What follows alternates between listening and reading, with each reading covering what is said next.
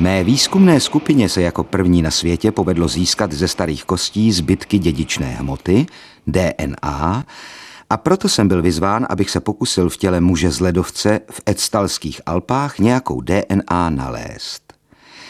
Příležitost podílet se na tak vzrušujících objevech pro mě byla natolik lákavá, že jsem pomalu opustil kariéru klasického lékařského genetika a začal pronikat do úplně nového vědního odvětví, jež někteří kolegové považovali za podivnou úchylku bez jakéhokoliv možného využití nebo významu.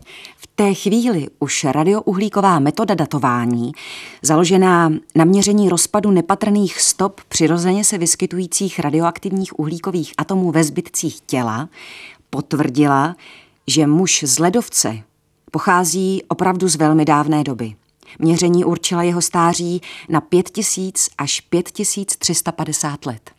Byl tedy mnohem starší než lidské pozůstatky, s nimiž jsem do té doby pracoval. Na možnost úspěchu jsem se ale díval velmi optimisticky, neboť tělo spočívalo po celou dobu hluboce zmrazené v ledovém krunýři, který je ochránil před ničivými vlivy vody a kyslíku, jež pomalu, ale jistě rozkládají DNA. Materiál pro naše zkoumání jsme dostali v malé skleničce se šroubovacím uzávěrem, podobné těm, do nich se ukládají vzorky na patologii. Vypadal značně nezajímavě, taková šedivá hustá kaše. Když jsme spolu se svým tehdejším asistentem Martinem Richardsem skleničku otevřeli a začali jsme se pinzetou prohrabovat v jejím obsahu, zjistili jsme, že jde o směs zbytků kůže a úlomků kostí. Nebyl to sice zrovna krásný pohled, ale materiál nejevil známky rozkladu a tak jsme se s nadšením a optimismem vrhli do práce. Po návratu do naší laboratoře v Oxfordu jsme nechali malé kousky kostí projít procesem, který se nám osvědčil při získávání DNA z jiných starých kostí. A opravdu, i v tomto případě jsme DNA našli a byla jí tam spousta. Jakmile byly výsledky zkoumání DNA muže z ledovce publikovány, zasypali novináři profesora Sykese spoustou dotazů. Loa Rogersová ze Sunday Times ale přišla se zásadní otázkou. Tónem, který prozrazoval, že očekává jasnou a přímou odpověď, se zeptala Říkáte, že jste našli úplně stejnou DNA u moderních Evropanů. Mhm. A kterých? Jak to myslíte, kterých? Vzorky DNA z naší sbírky pocházejí z celé Evropy. Loa se nenechala odradit. Ano, ale od koho konkrétně? Nemám nejmenší tušení. Identifikační data dárců byla uložena ve zvláštním souboru a vzorky byly navíc schromažďovány důsledně podle zásad důvěrnosti. Jakmile Loa položila telefon, zapnul jsem počítač, abych se podíval, které vzorky se shodovaly z DNA muže z ledovce. Jedním z nich byl vzorek LAB 2803. Skupinové označení LAB znamenalo, že DNA byla odebrána pracovníkovi z laboratoře nebo někomu z přátel nebo některé návštěvě. Srovnal jsem číslo vzorku s databází jmen dobrovolníků a téměř jsem nemohl uvěřit svému štěstí. LAB 2803 byla Marie Mosliová a její sekvence se přesně shodovala se vzorkem muže z ledovce. To mohlo znamenat pouze jedinou věc, že Marie byla příbuznou etstálského člověka. Mezi Marií a matkou muže z ledovce muselo být genetické pojítko, které bez přerušení sahá pět tisíc let do minulosti a bylo věrně zaznamenáno v DNA. Marie je naše známá irského původu, která pracuje jako poradce pro řízení firem a bydlí nedaleko Bournemouthu v Dorsetu v Jižní Anglii. Přestože sama není vědkyní, projevuje nenasytný zájem o genetiku a pro účely vědy darovala před dvěma lety pramen svých dlouhých rudých vlasů. Marie je výřečná, společenská a duchaplná a schopná vyrovnat se s případným zájmem veřejnosti. Zavolal jsem jí, zda bych mohl dát její jméno listu Sunday Times. Okamžitě souhlasila a další vydání pak o ní přineslo článek nadepsaný Příbuzná muže z ledovce objevena v Dorsetu. Na několik dalších týdnů se Marie stala mezinárodní hvězdou. Ze všech titulků, které se objevily, se mi nejvíce líbil ten z Irish Times. Jejich dopisovatel se Marie zeptal, zda jí její světoznámý předek něco zanechal. Marie samozřejmě odpověděla, že ne, a článek se v novinách objevil pod titulkem Muž z ledovce našince z Bornmesu vydědil. Etsy se pro ní stal něčím víc než jen anonymní kuriozitou proběhnuvší novinami a televizí. Začala o něm uvažovat jako o opravdové osobě a jako o svém příbuzném. A tím také muž z ledovce byl. Pouto, které Marie k němu pocitovala, mě stále více fascinovalo.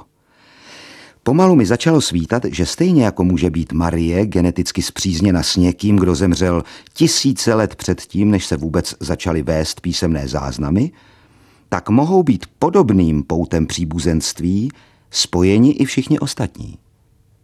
Možná, že by se k odhalení tajemství minulosti stačilo podívat na živé lidi okolo nás. Naprosté většině mých přátel mezi archeology přišla taková myšlenka úplně nepochopitelná. Byli totiž vychováni v přesvědčení, že k porozumění minulosti musí studovat právě a pouze minulost. Moderní lidé je z tohoto pohledu vůbec nezajímali. Já jsem si však byl jistý tím, že pokud se DNA může neporušeně dědit po stovky generací přes tisíce let, jak ukázala podobnost DNA Marie a muže z ledovce, pak mohou i dnes žijící lidé vypovídat o minulých dobách stejně dobře, jako třeba bronzová dýka nebo úlomek keramiky. Profesor Sykes se tedy rozhodl proskoumat co nejvíc DNA současných Evropanů a lidí z mnoha jiných částí světa, neboť věděl, že cokoliv tam nalezne, se k nám dostalo přímo od jejich předků. Naše minulost je ukryta v nás samých.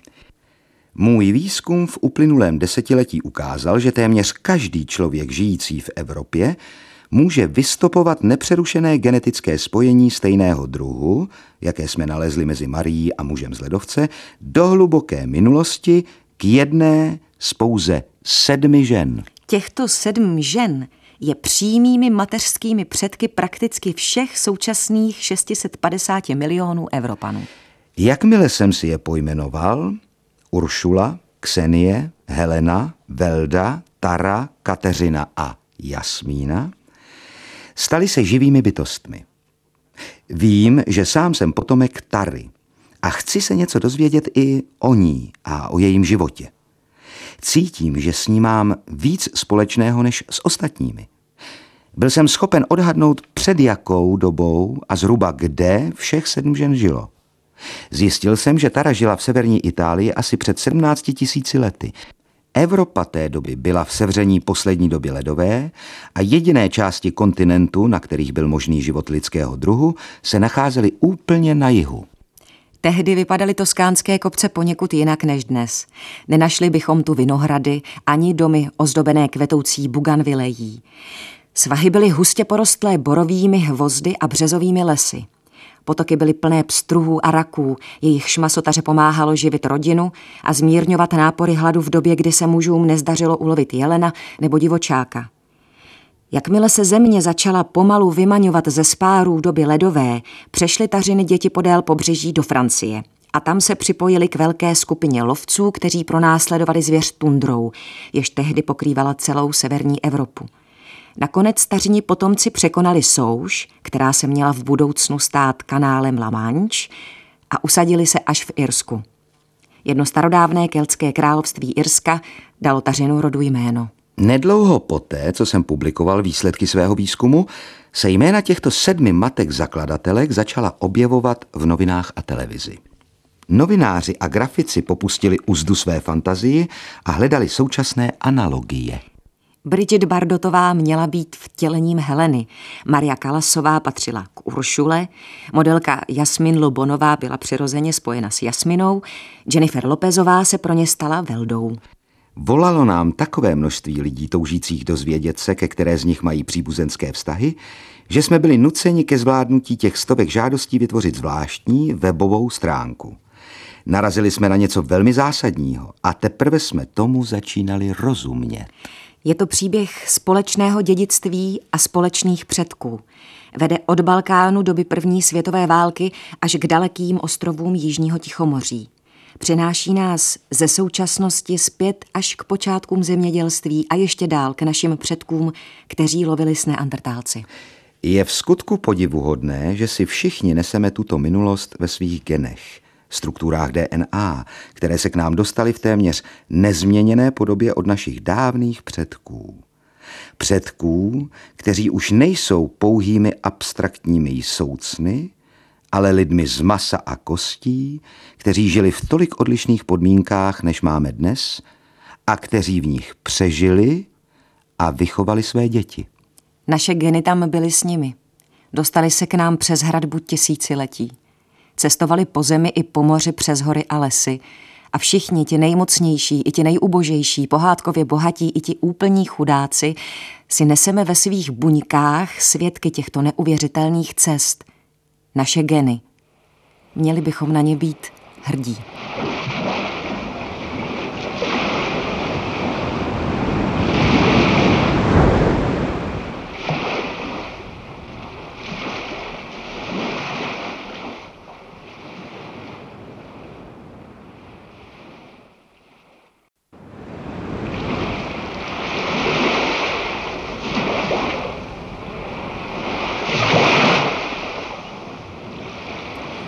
Z lidských pozůstatků se nám podařilo získat přímý důkaz genetické kontinuity mezi dnešními lidmi a lovci mladší doby kamenné. Věděli jsme, že tato nepřerušená nit, věrně zaznamenaná v naší DNA, se vyne daleko před počátky dějin, přes dobu železnou, bronzovou a měděnou až do prastarého světa ledu, tmavých hvozdů a rozlehlé tundry. DNA patřící čedrskému muži nalezenému v jeskyni v Británii na začátku minulého století dělilo od DNA odebrané našim současníkům Adrianu Tegertovi a komorníku Cadbertovi pouze nepředstavitelně malé odbíjení molekulárních hodin. Rekonstrukce vývoje lidstva, kterou jsme vystavili na základě DNA tisíců žijících Evropanů, k tomuto závěru ukazovala, a nakonec jsme získali i fyzický důkaz, který jej potvrdil. V našich genetických rekonstrukcích jsme v evropské populaci identifikovali sedm hlavních zhluků sekvencí. Sekvence mitochondriální DNA, náležející do každého ze zhluků, byly buď totožné nebo velmi podobné. Přes 95% současných Evropanů náleží do jedné z těchto sedmi skupin. Výklad evropské prehistorie a důraz na roli paleolitických lovců a sběračů se díky profesoru Sykesovi prohloubili, když každému z těchto zhluků připsal genetické stáří, vypočítané na základě průměrného počtu mutací nalezených u současných členů jednotlivých klanů tak jsme mohli odhadnout, kolik molekulární hodiny odbíjejí u každé ze skupin. Když jsme pak tato data skombinovali se známou mutační rychlostí, zjistili jsme, jak starý je ten, který klan. Starší zhluky během tisíciletí naschromáždili více změn. Molekulární hodiny jakkoliv pomalu tikají, u nich odbyly vícekrát. Mladší zhluky naopak ke sbírání mutací neměly tolik času a sekvence DNA lidí, kteří do nich patří, jsou si navzájem mnohem podobnější. O něm sedmi zhlukům jsme připsali stáří mezi 45 tisíci a 10 tisíci lety. Tyto odhady nám ve své podstatě říkají, jak dlouhá doba byla nutná k tomu, aby z jedné zakládající sekvence vznikly všechny mutované sekvence daného zhluku. Čistě logickou dedukcí přicházíme k udivujícímu, ale nevyhnutelnému závěru, že onu zakladatelskou sekvenci, tvořící počátek každého ze sedmi schluků, nesla v každém případě jen jediná žena. Stáří jednotlivých zhluků nám tedy odhaluje dobu, v níž o něch sedm žen, matek rodu, žilo. Zbývalo jenom dát jim jména a tak je přivést k životu, takže každý, kdo o nich uslyší, zatouží o nich vědět mnohem víc. Uršula, Ksenie, Helena, Velda, Tara, Kateřina a Jasmina přede mnou ožili. Zvolil jsem jména začínající na písmeno, jímž jsme po přijetí abecedního systému Antonia Toronyho označili daný zhluk sekvencí. Uršula byla matkou zhluku U. Zhluk H byl počat Helenou. Jasmina byla společným předkem zhluku J a tak dále. Tady už nešlo o teoretické koncepce propletené složitou statistikou a počítačovými algoritmy. Šlo už o opravdové ženy – Co ale tyhle ženy, k nímž od téměř každého Evropana vede hluboko do minulosti nepřerušená linie, vlastně byly zač? Aby se nějaká žena mohla stát matkou celého klanu, musí splňovat pár předpokladů. Nejprve ze všeho musí porodit dcery. To vyplývá jasně z faktu, že gen, který zkoumáme, tedy mitochondriální DNA, se přenáší z matek na dcery. Žena, která by na svět přivedla jen samé syny, by se matkou klanu stát nemohla, neboť její potomci by od ní přijatou mitochondriální DNA dál předat nedokázali. To je tedy první podmínka. Druhým předpokladem je, že porodí alespoň dvě dcery. Abychom si ozřejmili, proč tomu tak je, bude lepší se na věc podívat z opačné perspektivy, ze současnosti do minulosti. Matka klanu je posledním společným mateřským předkem všech jeho členů. Představte si klan zahrnující 10 milionů žijících členů, kteří díky dokonalým záznamům o sňatcích, porodech a úmrtích vědí naprosto přesně, kdo a jak je s kým zpřízněn. Kdybychom se pak vraceli proti směru času, viděli bychom, jak se z generace na generaci jejich mateřské linie spojují. Linie sourozenců by se spojily už v první generaci v jejich matce. O dvě generace dříve by se sloučily linie bratranců a sestřenic v jejich společné babičce z matčiny strany. Ve třetí generaci v minulosti by k sobě dospěly linie bratranců a sestřenic z druhého kolene v příslušné prababičce a tak dále. V každé další minulé generaci by bylo méně a méně těch lidí, jejichž potomci ještě dnes žijí. Nakonec před stovkami nebo dokonce tisíci generacemi by už zbyly jen dvě ženy, které by mohly prohlásit, že jejich potomci v mateřské linii žijí ještě v 21. století. O něco málo hlouběji do minulosti by se mateřské linie těchto dvou žen spojily v ženě jediné, opravdové matce klanu a ta musela mít alespoň dvě dcery, aby se na tuto pozici dostala. Matka klanu rozhodně nemusela být ve své době jedinou žijící ženou a téměř určitě také nebyla. Jen ona jediná je ale propojena onou nepřerušenou nití mateřských vztahů s dneškem. Její současnice jistě také měly dcery i vnučky, ale žádná z nich se matkou klanu nestala, neboť někdy mezi jejich dobou a dneškem jejich pravnučky buď neměly žádné děti, nebo porodili samé syny. Jejich linie vymřely. Jelikož samozřejmě nemáme spolehlivé záznamy z minulosti vzdálenější než je několik století, natož pak tisíciletí, nikdy se přesnou genealogii vedoucí až k matce klanu nedozvíme. Jediné, co dokážeme, je ze sekvencí DNA a znalosti hlemíždího tempa molekulárních hodin zrekonstruovat hlavní události minulosti. Třeba, že taková rekonstrukce nebude nikdy naprosto přesná, nijak to nepopírá logickou nevyhnutelnost faktu, že každý klan má jen jedinou pramáti. Tento závěr je nepopiratelný. Diskutovat naopak můžeme o tom, kdy a kde přesně těchto sedm žen žilo. Dobu jejich života jsem co nejpřesněji odhadl na základě počtu mutací, které se v tom nebo onom zhluku naschromáždily. Oblasti, v nich se tyto ženy cítily doma, jsem vydedukoval podle dnešního zeměpisného rozšíření jednotlivých klanů a jejich větví. Zeměpisný počátek určitého klanu obecně nemusí být v místě, kde jsou dnes jeho sekvence nejčastější, ale tam, kde jsou nejrůznorodější. Tak například, když se vrátíme do Tichomoří, Nejrozšířenější klan v Polynézii vznikl úplně jinde. Přestože je tam extrémně rozšířen, nevykazuje téměř žádnou variabilitu. Většina polynézanů, kteří dnes do tohoto klanu náleží, má naprosto totožné sekvence mitochondriální DNA. Zaměříme-li se jen na genetické hledisko, bylo by mnohem pravděpodobnější, že tento klan vznikl mnohem západněji, někde na indonéských ostrovech nedaleko Moluckého souostroví. Na Molukách dnes tento klan příliš zastoupen není, ale mezi sekvencemi patřícími do tohoto klanu, které tam dnes najdeme, jsou mnohem větší rozdíly. Pouze část populace se odtud vydala do Polynézie a tak jejich genetická rozmanitost klesla.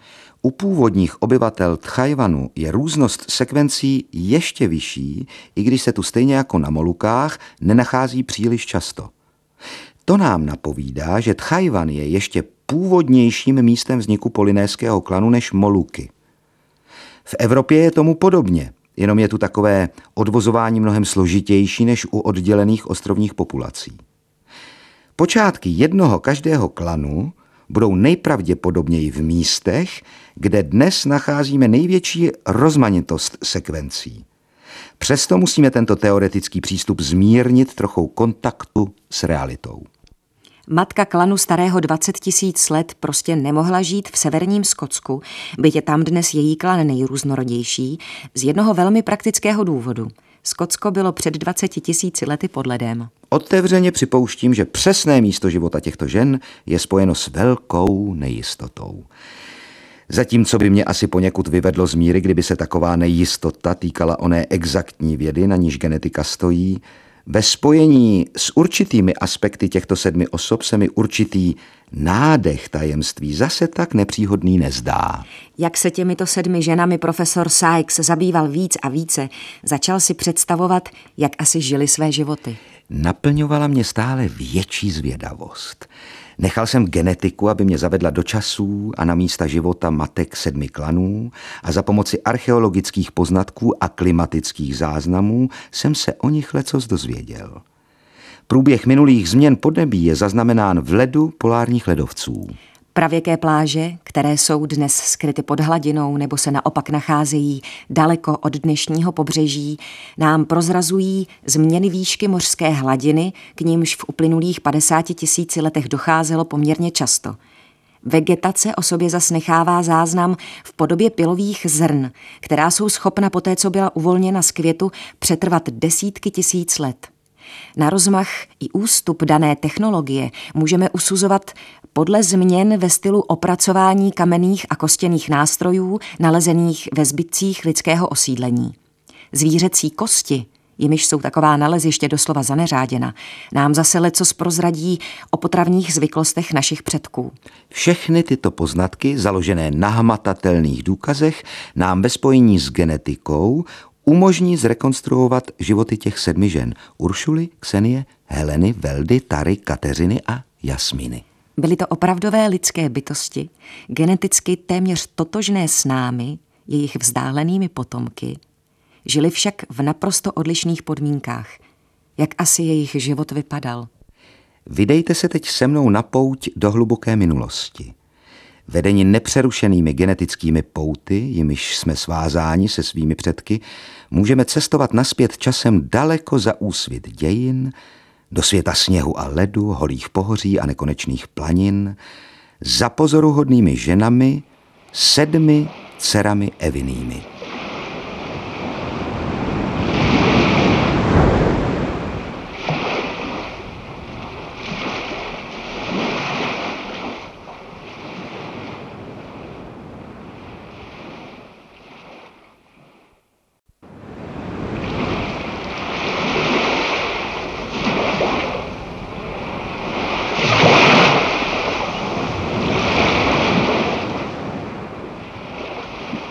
Uršula se narodila do světa velmi odlišného od toho našeho. Před 45 tisíci lety bylo mnohem chladněji než dnes a v následujících tisíciletích se mělo ještě ochlazovat, neboť přicházela velká doba ledová. Přišla na svět v malé jeskyni na úpatí hory dnes zvané Parnas, nedaleko místa, na němž mělo později vyrůst jedno z nejznámějších kultovních míst antického Řecka, Delfy. Ústí jeskyně hledělo na širou pláň o 300 metrů níže, která jižním směrem sahala až k 30 kilometrů vzdálenému mořskému pobřeží. Dnes tuto nížinu pokrývá tmavá zeleň prastarých olivových hájů. Tehdy bychom zde nalezli lesní porosty rozptýlené na svazích hor a za nimi otevřenou step. Pobřeží se nacházelo o několik kilometrů dále od jeskyně, než je tomu dnes. Mohla za to nižší hladina moře, způsobená zachycením obrovského množství vody ve sněhu a ledu polárních čepiček a mohutných ledovců, vyplňujících údolí velkých pohoří.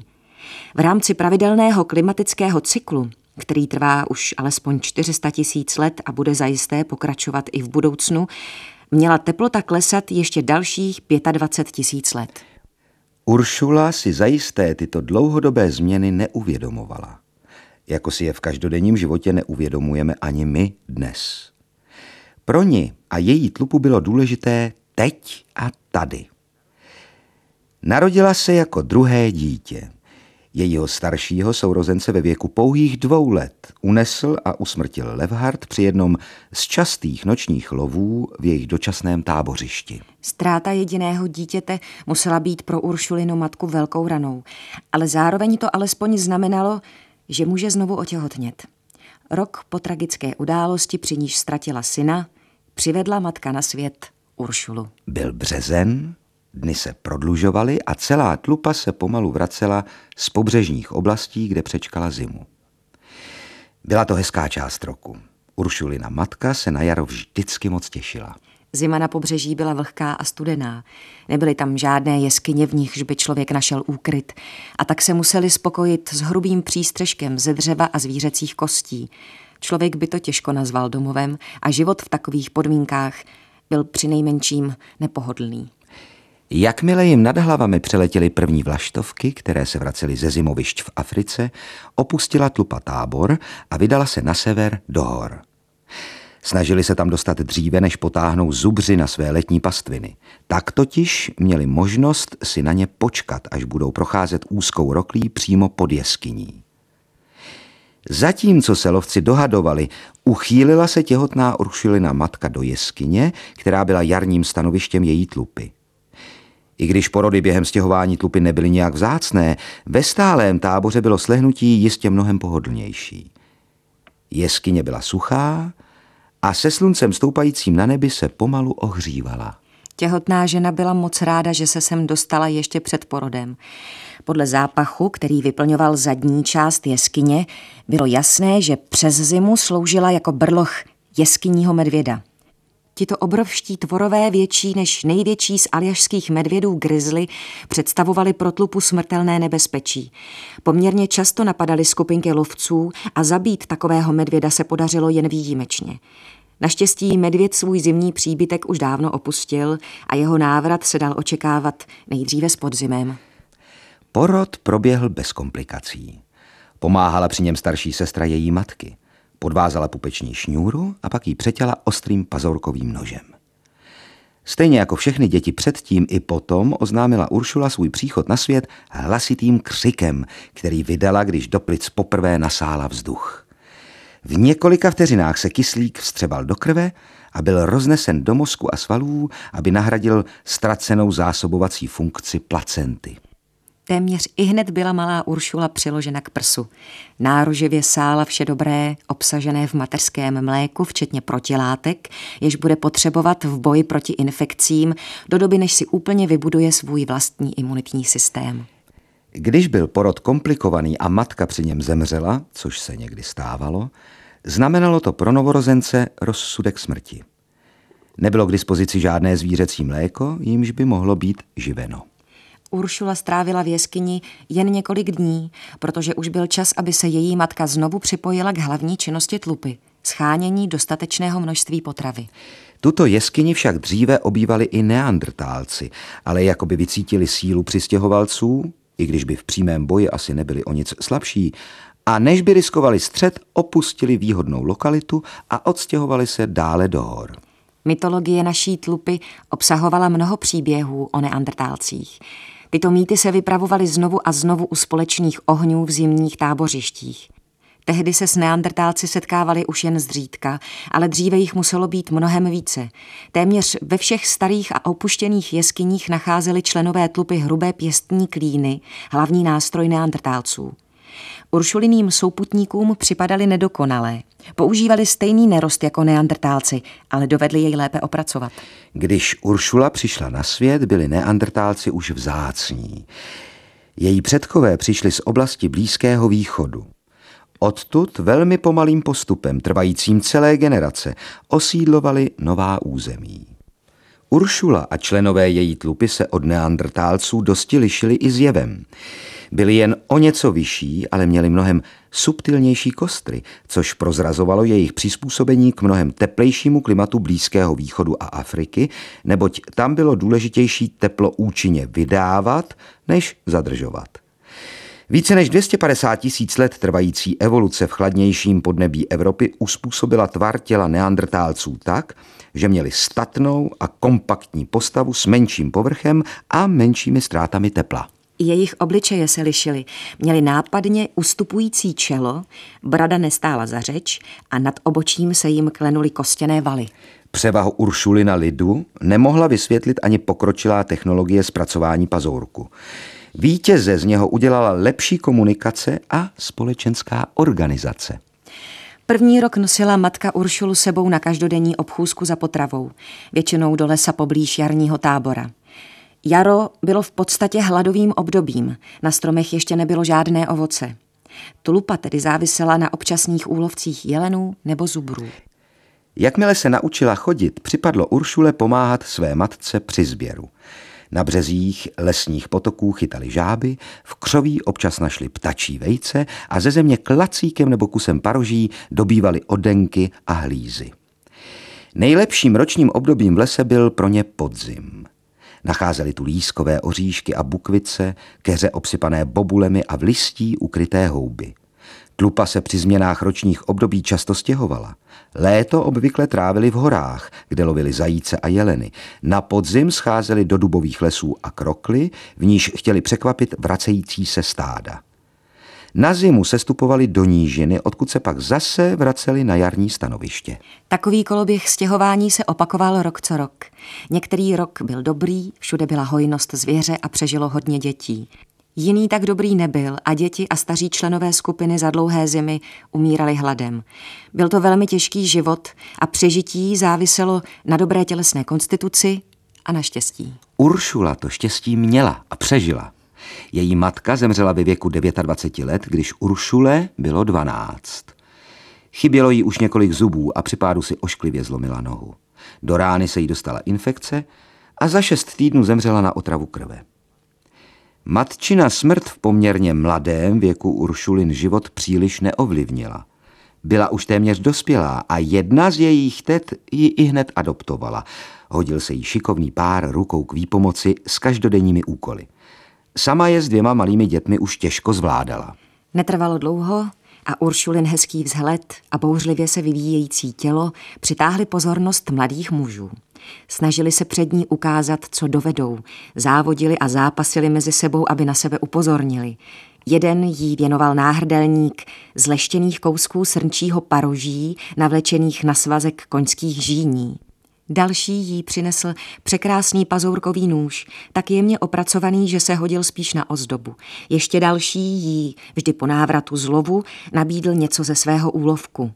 Každý se ji svým způsobem snažil přesvědčit, že právě on by dokázal ji i její budoucí děti uživit a ochránit. Následujícího jara bylo Uršule už 15 let a narodila se jí dcera. Uršula, stejně jako její matka, ji kojila a nosila sebou na výpravy do lesa. O čtyři roky později přivedla na svět druhé dítě, opět holčičku. Z obou vyrostly silné a zdravé ženy a Uršula se dožila doby, kdy jí každá z nich porodila vnučku. Zemřela několik let poté ve zralém věku 37 let. Jak stárla, přišla o většinu zubů a jelikož nemohla dobře žvíkat tuhou potravu, která přicházela v úvahu v době mezi úlovky, stále více slábla. Když se tlupa chystala ke každoročnímu sestupu do zimního tábořiště, věděla už Uršula, že by toto stěhování nezvládla a požádala, aby ji nechali zemřít v jeskyni, kde spatřila světlo světa ona i její děti. Její nejbližší se ji zdráhali opustit, ale zároveň věděli, že si na dlouhou cestu k pobřeží nemohou dovolit další zátěž. Zajistili ji tedy, jak nejlépe uměli a zabalili ji do medvědí kožešiny, aby jí nebylo chladno. Dcery ji naposledy políbili, s očima plnýma slz se s ní rozloučili a připojili se k tlupě, která už se stupovala roklinou. Uršula ležela v ústí jeskyně s pohledem upřeným na širou planinu táhnoucí se až ke vzdálenému moři. Zdálo se jí, že ještě stále vidí tu černou tečku, která byla celý život její tlupou. Nebo si to možná jen představovala při usínání. Následujícího rána byla pryč. Jenom cáry medvědí kožešiny zbrocené krví svědčily o jejím rychlém a násilném konci. Medvěd se vrátil. Uršula samozřejmě netušila, že její dcery dají skrze své dcery, vnučky a pravnučky povstat nepřerušené mateřské linii táhnoucí se až do naší doby. Netušila, že se stane matkou klanu, jedinou z žen své doby, která si na takový titul mohla činit nárok. Každého člena tohoto klanu pojí s Uršulou přímé a nepřerušené genetické pouto. Do jejího klanu patří první lidé moderního typu, kteří úspěšně osidlovali Evropu. V poměrně krátké době se rozšířili po celém kontinentu a zatlačili neandrtálce k vymření. Zhruba 11 všech dnešních Evropanů je přímými uršulinými potomky. Žijí ve všech částech kontinentu, ale nejvíce zástupců tohoto klanu bychom našli v západní Británii a ve Skandinávii.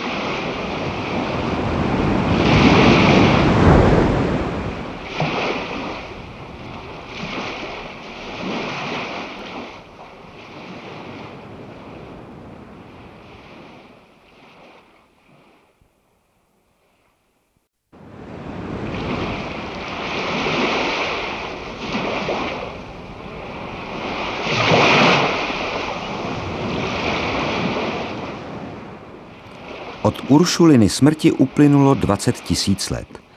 Ocitli jsme se v době před 25 tisíci lety, v době ještě chladnějšího klimatu. Neandrtálci už dávno vymřeli a lidé moderního typu měli celou Evropu jen pro sebe. Mezi nížinami Británie na západě a Kazachstánem na východě se rozkládaly nekonečné pláně, na nichž bychom kromě občasných skupinek zakrslých břízek a vrbového houští těžko hledali strom. V této pusté, větrné krajině, byčované prudkými sněhovými bouřemi, nepřekročily zimní teploty po celé týdny minus 20 stupňů Celzia. Prostředí to bylo chladné a nehostinné, přesto byla evropská tundra plná života a dobrých věcí k stětku. Obrovská stáda zubrů a sobů, pasoucí se na bohatém porostu trávy a mechu, se pomalu stěhovala po pláních. Zdrojem potravy byla i menší stáda divokých koní a oslů. Tehdejší krajině však dominoval mamut, který se nemusel bát žádných nepřátel, tedy žádných přirozených nepřátel, dokud nepřišel člověk. Ksenie se narodila do větru a sněhu pozdního jara. Přestože už byl duben, sněhová pokrývka ještě všude nerostála a kolem tábora tak všude ležela špinavá břečka. Ksenie přišla na svět v kruhové chatrči o průměru asi tří metrů, jejíž konstrukce byla celá z mamutích kostí. Dva obrovské kly stály na místě veřejí a vchod byl zakryt třemi vrstvami zubřích kůží, které měly chránit vnitřek domu před okolním chladem. Mezery mezi kostmi byly ucpány mechem a hlínou a střechu tvořily drny pečlivě naskládané na mřížku z vrbových prutů. Vnitřní stěny chatrče tlumeně osvětlovala rudá zář, vycházející z ohniště uprostřed. Na ohništi bychom však nenašli dřevo. Všechny dřeviny v okolí už byly dávno spáleny. První, co mohla Ksenie po svém narození cítit, byl nezaměnitelný pach hořících kostí. Tundra byla plná vybělených koster mamutů a zubrů.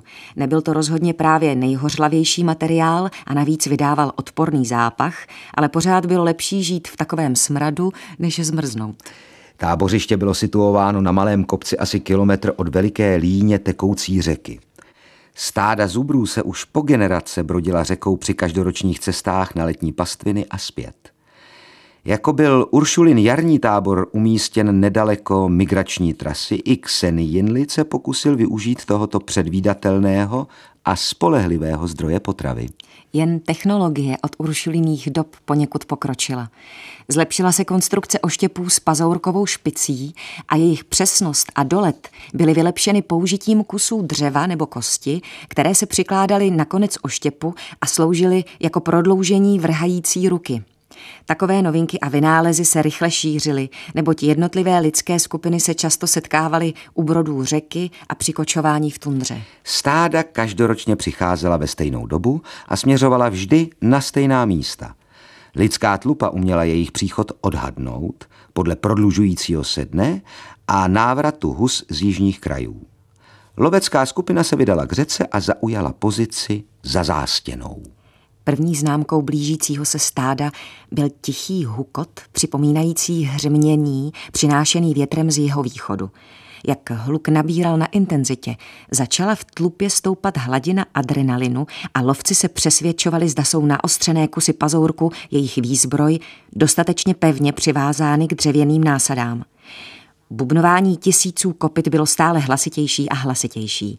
Čvachtavé zvuky potom lovcům prozradili, že první zvířata už u protějšího břehu vstoupila do mělčiny. Lovcům, tísnícím se za zástěnou se zdálo, že čekají celou věčnost. Ve skutečnosti však zvířatům netrvalo přeplavání řeky déle než dvě, tři minuty. Lovci však ještě vyčkávali, až kvůli problémům s výstupem na břeh celé stádo zpomalí. Potom ze své skrýše vrhali mezerami mezi zavěšenými kůžemi oštěpy přímo do boků běžících zvířat. Mířili jim na krk a na hruď. Pazourkové hroty ostré jako břitvy se nořily hluboko do zubřích těl. Zubří maso pak tlupě poskytlo potravu na několik týdnů, do doby než roztál poslední sníh a dny se prodloužily. Tehdy se ze zimoviště na jihu vrátili do tundry husy, kachny a kolihy a začali se stavět hnízda v hrubém porostu trávy a mechu. Těch několik týdnů měli lovci celkem snadný život. Zanedlouho se však musela celá tulupa vydat na sever za stády zvěře. Stěhovat se z jednoho dočasného tábora do jiného byl pro Ksenii a její tlupu zcela přirozený způsob života. Nejdůležitější bylo zajistit během léta dostatek jídla, aby si členové tlupy naschromáždili dostatečné tukové zásoby na hubené zimní měsíce. Ksenijina tlupa byla naprosto závislá na migrujících stádech a celé léto za nimi putovala. Neexistovalo kolo a dokonce ani sáně, takže sebou museli všechno nosit.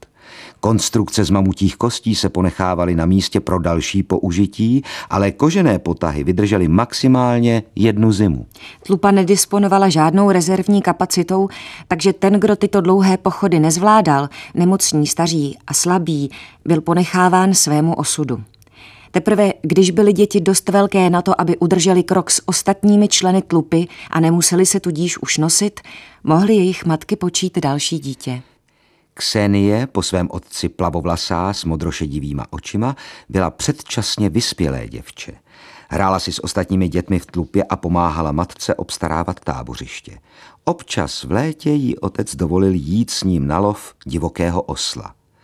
V těch vzácných okamžicích, kdy byl lov úspěšný, mu pomáhala zvíře stahovat a porcovat maso. Při takových hezkých výpravách se čas od času setkávali s lidmi z jiných tlup, strážícími svá přilehlá území. Obvykle šlo o přátelská setkání a příslušníci různých skupin si časem jeden druhého zapamatovali. Vyměňovali si zprávy, hlavně o počasí a lovu, ale i o svých rodinách. Jejich jazyk nebyl příliš bohatý, ale byl natolik rozvinutý, že dokázal tyto základní informace předat. Někdy se stalo, že nějaký mladý muž přišel do cizího tábora a dokonce tam zůstal celé jednoroční období. Takovýmto omezeným způsobem se nekonečnou zmrzlou divočinou přece jen šířily informace i lidé. Jak plynul čas, Ksenie otěhotněla. Bylo to komplikované těhotenství a byť byla silná, s nadmíru rostoucím břichem se pohybovala stále hůře a hůře a ke konci se už prakticky nemohla hýbat. Matka a poté i ostatní ženy v tlupě se o ně začaly strachovat. Naštěstí teď byli v letním tábořišti, zvěře bylo dostatek a dalších několik týdnů je nečekalo žádné stěhování. Ženy se neobávaly možného přesunu tábora, ale toho, že Ksenie nosila pod srdcem dvě děti místo jednoho. To byla hrozná věc. Matka se o dvě děti prostě starat nemohla. To byl nakonec celý smysl odloženého početí, aby matka otěhotněla znovu až poté, co své předchozí dítě úplně odstavila.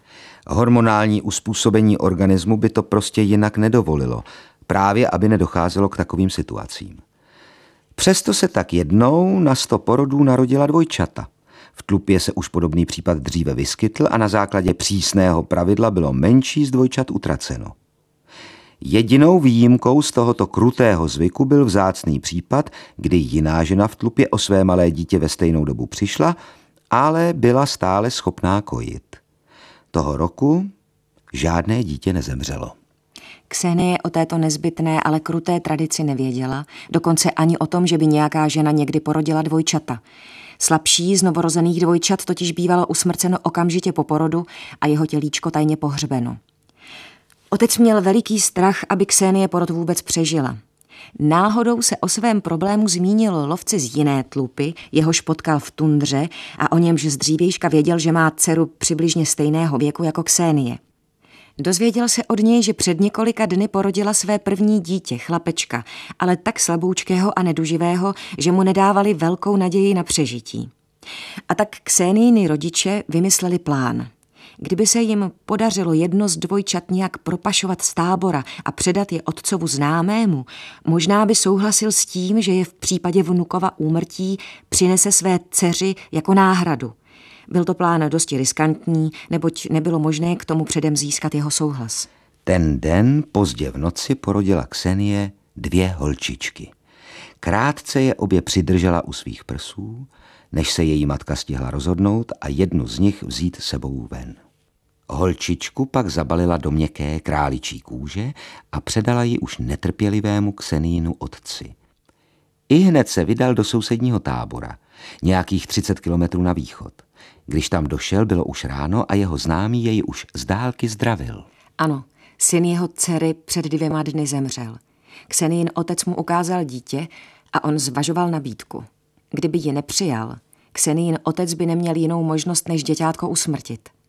Po chvíli zvažování míry smutku, který jeho dcera po ztrátě svého chlapečka pocitovala a pravděpodobností, že by mohla dítě cizí ženy odmítnout, nakonec souhlasil a odnesl už velmi hladový uzlíček dceři. Ksenie se nikdy nedozvěděla, co se s její druhou dcerkou stalo. Nevěděla ani, že se stala matkou celého klanu. Dcera, která jí zůstala, započala dlouhou linii vedoucí až do současné Evropy, v níž je asi 6% populace geneticky spojeno s Ksenií skrze tuto větev. Ani adoptovanému jednovaječnému dvojčeti se nevedlo špatně. Jeho tlupa a jejich potomci se po generace postupně stěhovali směrem k východu přes nekonečné stepy střední Asie a Sibiře a nakonec se připojili k migrační vlně do Ameriky. V současné době je asi 1% původních Američanů přímými potomky Ksenie po přeslici. V Evropě se Xenin klan rozpadá do tří větví. Jedna převážně zakotvila ve východní Evropě, zatímco ostatní dvě se šířily dále na západ do střední Evropy. Někteří z ksenijných potomků zakončili svou pouť dokonce až ve Francii a Británii.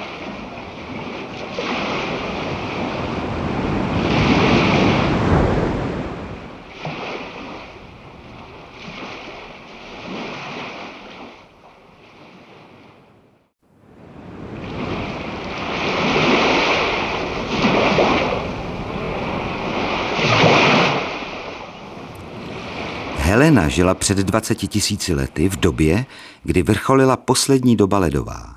Ledový krunýř svíral celou Skandinávii a na jihu zasahoval až k dnešnímu Berlínu a Varšavě. Baltské moře bylo stále zamrzlé, stejně jako Severní moře mezi Dánskem a řekou Hüber. V zimě zamrzal i Atlantský oceán až k Bordeaux. Británii, v té době ještě spojenou s kontinentem, pokrýval let až do dnešních hrabství střední Anglie, středního Walesu a jižní části Irska.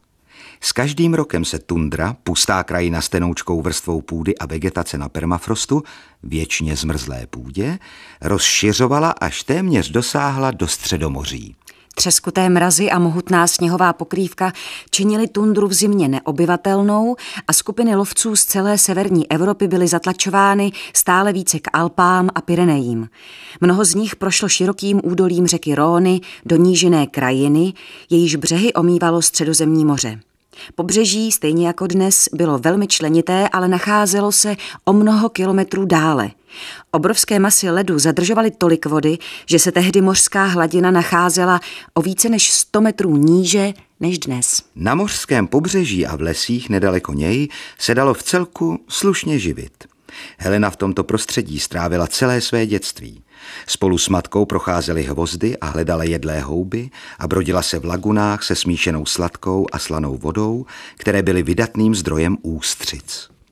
Otec odcházel lovit do lesa sám a občas se vracel s uloveným jelínkem nebo jiným savcem. Jakmile první raní mlhy nad mokřinami oznámili blížící se podzim, nastal čas připravit se na velké schromáždění. Opustili tábor a vydali se do kopcovitého vnitrozemí. Cestovali na lehko jen s nejnutnějšími věcmi. Tu a tam potkávali další tlupy putující stejným směrem. Při těchto setkáních mezi nimi nikdy nedocházelo ke konfliktům. Místo toho spolu poutníci sdíleli pocit vzrušeného očekávání. Lesy cestou řídly a přecházeli v tundru. Následovala kopcovitá krajina a náhorní plošiny oddělené širokými údolími řek. Po šesti týdnech putování konečně dorazili na místo do údolí řeky Dordoň. Řeka se jako veliká zelená stuha proplétala mezi vysokými útesy ze žlutohnědého vápence. Tlupa si za svůj tábor vyhlédla široký otvor ve skále, ústí hluboké jeskyně. Než se nastěhovali, proskoumávali muži nitro jeskyně, aby se ujistili, zda není obydlená. Šlo o nebezpečnou a obávanou akci. Takové jeskyně si vybírali za svůj příbytek lvy, hyeny i obrovití jeskyní medvědi. Pokud by i tato jeskyně už nějakého nájemníka měla, bylo třeba jej vyhnat nebo zabít. Toho roku však měli štěstí. Jeskyně byla úplně prázdná. Utábořili se blízko jejího vchodu. Dlouhé putování bylo u konce. Helena a její lid si mohli odpočinout ještě pod hřejícím sluncem a kochat se pohledem na řeku klidně plynoucí desítky metrů pod nimi. Byla to nádhera. V několika dalších dnech byly všechny zbývající jeskyně a skalní převisy zaplněny lidskými tlupami z blízkého i širokého okolí, které se schromáždily na tomto magickém místě. Stejně jako jejich předkové před nimi teď přišli sem, aby tu čekali na stáda sobů, kteří se vraceli z letních pastvin v centrálním masívu do zimovišť v nížinách pod ním a museli přitom přebrodit řeku Dordoň a projít jejím kanionem. Ani Helenina tlupa u toho nebude chybět. K této protlupu velké události mělo ale dojít až za několik týdnů a bylo třeba se na ní dobře připravit. Helenin otec vyráběl nové nástroje z kusu jemně zrnitého pazourku, který toho roku získal v rámci výměného obchodu, z velice kvalitního kamene, jenž se vyznačoval pravidelnou strukturou bez prasklin a jiných vat. Byl velmi zručný výrobce nástrojů a z tohoto vzácného materiálu uměl vyrobit téměř cokoliv. Záleželo jen na momentální potřebě. Letos se rozhodl obnovit kostěné hroty svého oblíbeného oštěpu, který bude jeho hlavní zbraní při nastávajícím velkém lovu sobů a k práci se usadil nedaleko vchodu do jeskyně. Velmi pomalu pak prohluboval připravené zářezy a pronikal do tvrdého jádra paroží. Jednou se mu to úplně nepovedlo a třetí segment se rozlomil v půli. Z obou kusů šlo ale udělat jehly. Podal je i s rydlem Heleně. Už dříve pomáhala matce při šití, proč tedy neskusit vyrobit jehlu. Pečlivě ořezala zlomený kus paroží, ohladila jeho strany a na jednom konci jej zaostřila. Když skončila, ukázala výsledek otci. Na to, že šlo o první pokus, to byla slušná práce. Otec vytáhl z tlumoku šídlo, další z nástrojů vyrobených z univerzálních polotovarů, na jednom konci zakončené ostrým kamenným hrotem. Udělat kvalitní šídlo bylo velice náročné, proto také měl tenhle kousek pečlivě zabalený do zvláštního kusu kůže. Helenin otec šídlem do tupého konce jehly vyvrtal otvor a pak jehlu podal Heleně. Rozběhla se se svým výtvorem pochlubit mamince. Kvalitní teplé oblečení bylo pro tehdejší lidi naprostou nezbytností. Zimní teploty se držely celé týdny kolem minus 10 stupňů Celzia. Naštěstí byl k dispozici dostatek zvířecích kůží a každému se dostalo na míru ušitého obleku. Na počívku se používaly zaječí kůže, kůže z veverek nebo jiná jemná kožešina. Šití oblečení byla ženská práce a Helenina matka vynikala silnými prsty a dobrým zrakem. Každý kus kožešiny se řízla do správného tvaru. Kusy se stavila dohromady a jejich okraje proděravěla svým vlastním šídlem. Potom do jedné z jehel navlékla sobí šlachu a provlékala ji pečlivě dírami, až kožešiny sešila těsně k sobě. Dnes zrovna šila oblečení pro Helenu. Děti jejího věku rostly tak rychle, že bylo dosti obtížné s nimi všití oděvů držet krok. Po bratrovi Helena žádné oblečení zdědit nemohla. Byl o sedm let starší než ona a nepřicházelo v úvahu, že by se sedm let tahali s jeho starým oblečením. Občas dostala starší oblečení od některé z žen, jejíž dítě z něj vyrostlo, ale obecně byla radši, když mohla mít oblečení úplně nové. Aby účinně chránilo před zimou, muselo dokonale padnout. Teď tedy stála Helena před matkou, která jí dlouhým pruhem jelenice brala míry. Spojování kusů kožešin a jejich sešití zabralo celé tři dny. Na dobře ušité oblečení mohl být člověk pišný a Helenina matka chtěla, aby ostatní její práci obdivovali. Díky její krejčovské zručnosti a řemeslným kvalitám nástrojů, které vyráběl Helenin otec ze sobího paroží, si celá rodina uvědomovala své význačné postavení v tlupě. Když trávili v jeskyni desátý den, měli všechny nezbytné sezónní práce už za sebou. Soby se měly objevit, co nevidět. Než však přitáhnou, a aby vůbec přitáhli, bylo třeba provést nezbytné rituály. Za prvního úplňku po příchodu mrazů se muži ze všech tlup na onom břehu řeky schromáždili a vydali se, obličeje pomazané rudou hlinkou a těla začerněná uhlíky, do jednoho z bočních údolí. Tam, v jednom z útesů, vyhledali otvor uzavřený oválným kamenem. Odvalili jej a tiše, jeden po druhém, vstupovali do jeskyně, v rukou malou svíčku ze zvířecího tuku, již si svítili na cestu. Za naprostého ticha kráčeli muži stále hlouběji do nitra skály. Plameny svic v jejich rukou se třepotaly a na stěnách kreslili hruzostrašné stíny – po zhruba osmistech metrech se chodba konečně začala rozšiřovat a nakonec se otevřela do rozlehlé jeskyně. Vysoko nad jejich hlavami se v tlumeně žlutavém přísvitu čadících plaménků začaly zjevovat obrazy divokých zvířat. Obrovská spodobnění zubrů, divokých koní, sobů a zuřících bíků zdobila hladké stěny chodby. Bez jediného slova sledovali muži nad sebou tvory, jichž se obávali, ale na nichž byli zároveň životně závislí. V měkkém světle linoucím se z desítek malých svic začaly obrazy ožívat. Zvířata se dala do pohybu. Helenin otec si protřel oči. Přicházel jsem každoročně už 20 let, nejprve se svým otcem, později sám, ale po každé tomuto podivuhodnému jevu podlehl. Za necelý týden byli dále v údolí spatřeni první soby, jak pomalu postupují podél kanionu řeky. Vše probíhalo podle očekávání. Skupinky zvířat byly na pravém břehu a museli tedy překročit řeku dříve, než se dostanou do samotného kanionu. Jakmile doplavali první ze sobů až k ostrůvku, lovci vyrazili.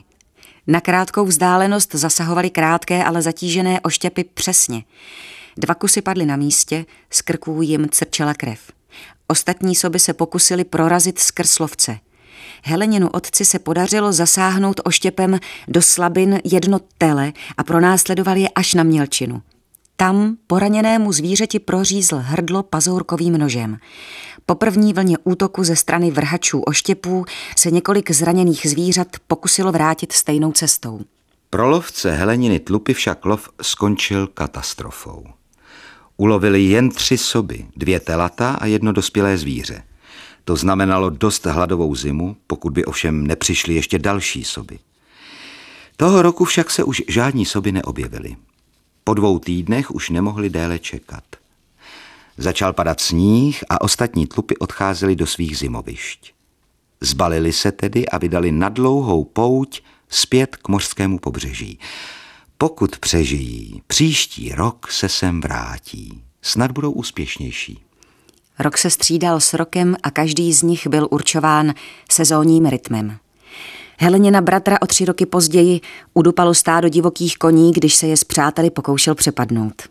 Otec žil dalších deset let a dožil se ještě narození první ze tří Heleniných dcer – Matka onemocněla artritidou, která zasáhla její prsty, což přivodilo konec její krejčovské slávy.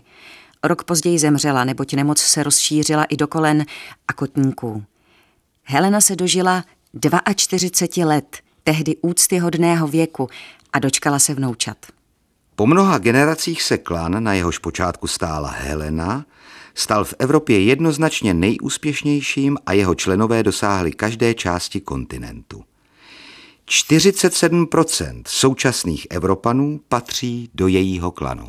Nevíme, zda za tímto úspěchem stojí nějaká zvláštní vlastnost její dědičné hmoty, mitochondriální DNA, která poskytuje jejím nositelům jakousi biologickou výhodu, nebo zda jde jen o dílo náhody.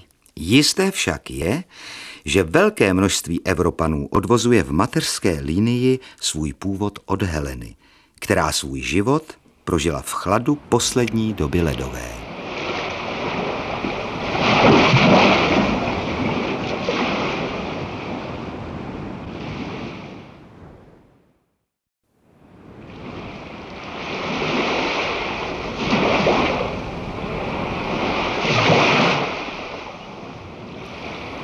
Od času, kdy žila Helena, uplynulo tři tisíce let a velká doba ledová svůj mrazivý stisk ještě zesílila. Před sedmnácti tisíci lety byly pláně severní Evropy naprosto pusté. Všechno živé, lidé i zvířata, se tísnilo na Ukrajině, v jižní Francii, v Itálii a na Iberském poloostrově. Velda, čtvrtá ze sedmi dcer Eviných, žila v severním Španělsku, v horách Kantábrie – jen několik kilometrů od dnešního přístavu Santander.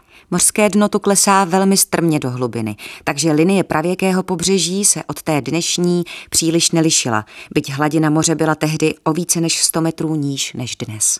Stejně jako život mnoha generací před nimi a mnoha po nich závisel život Veldiny rodiny na stádech zubrů a dalších zvířat, která trávila léto na jižnějších náhorních planinách – lovili i v hustých hvozvajících přímořskou nížinu.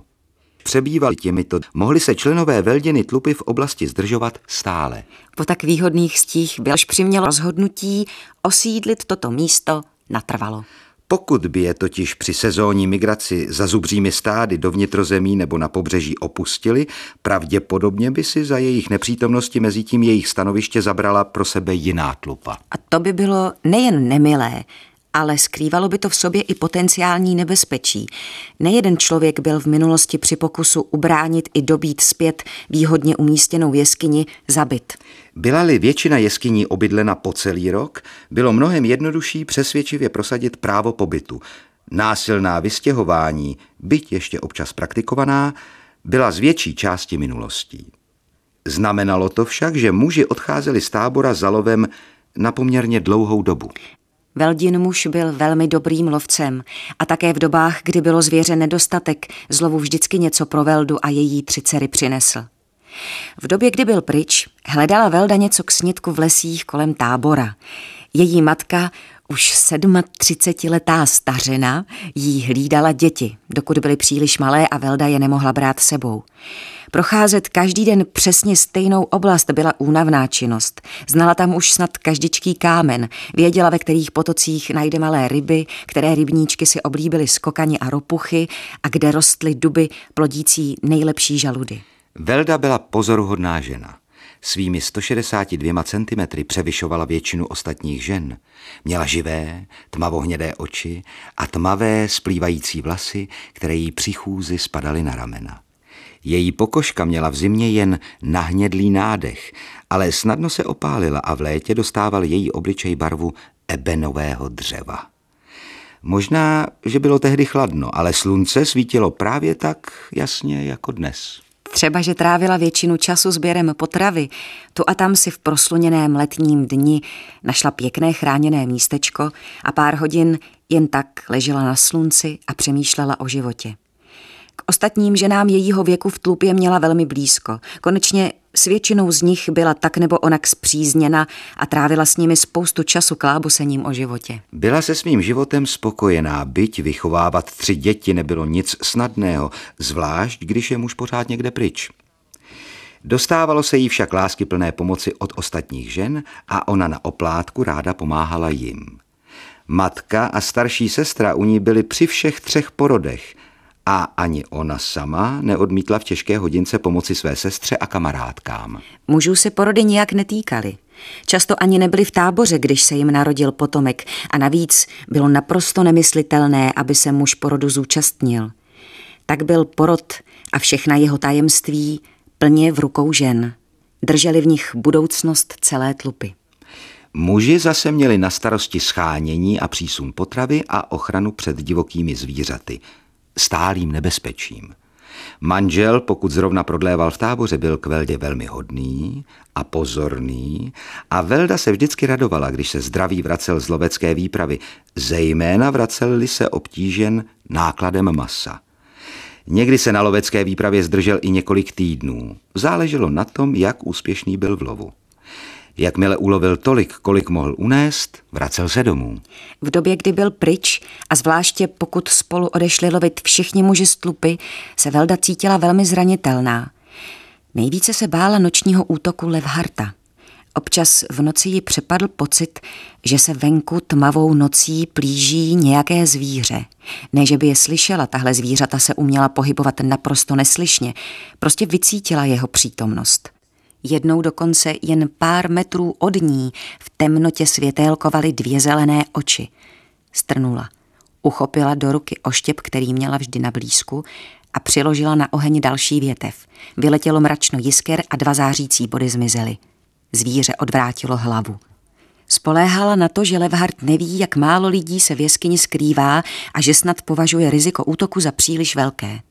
Velda měla umělecké vlohy. Její dědeček byl jedním z těch, kdo vymalovali jeskyně, v nichž se odehrávaly posvátné rituály a ona se pokoušela jejich úžasné obrazy napodobit na stěnách svého vlastního obydlí.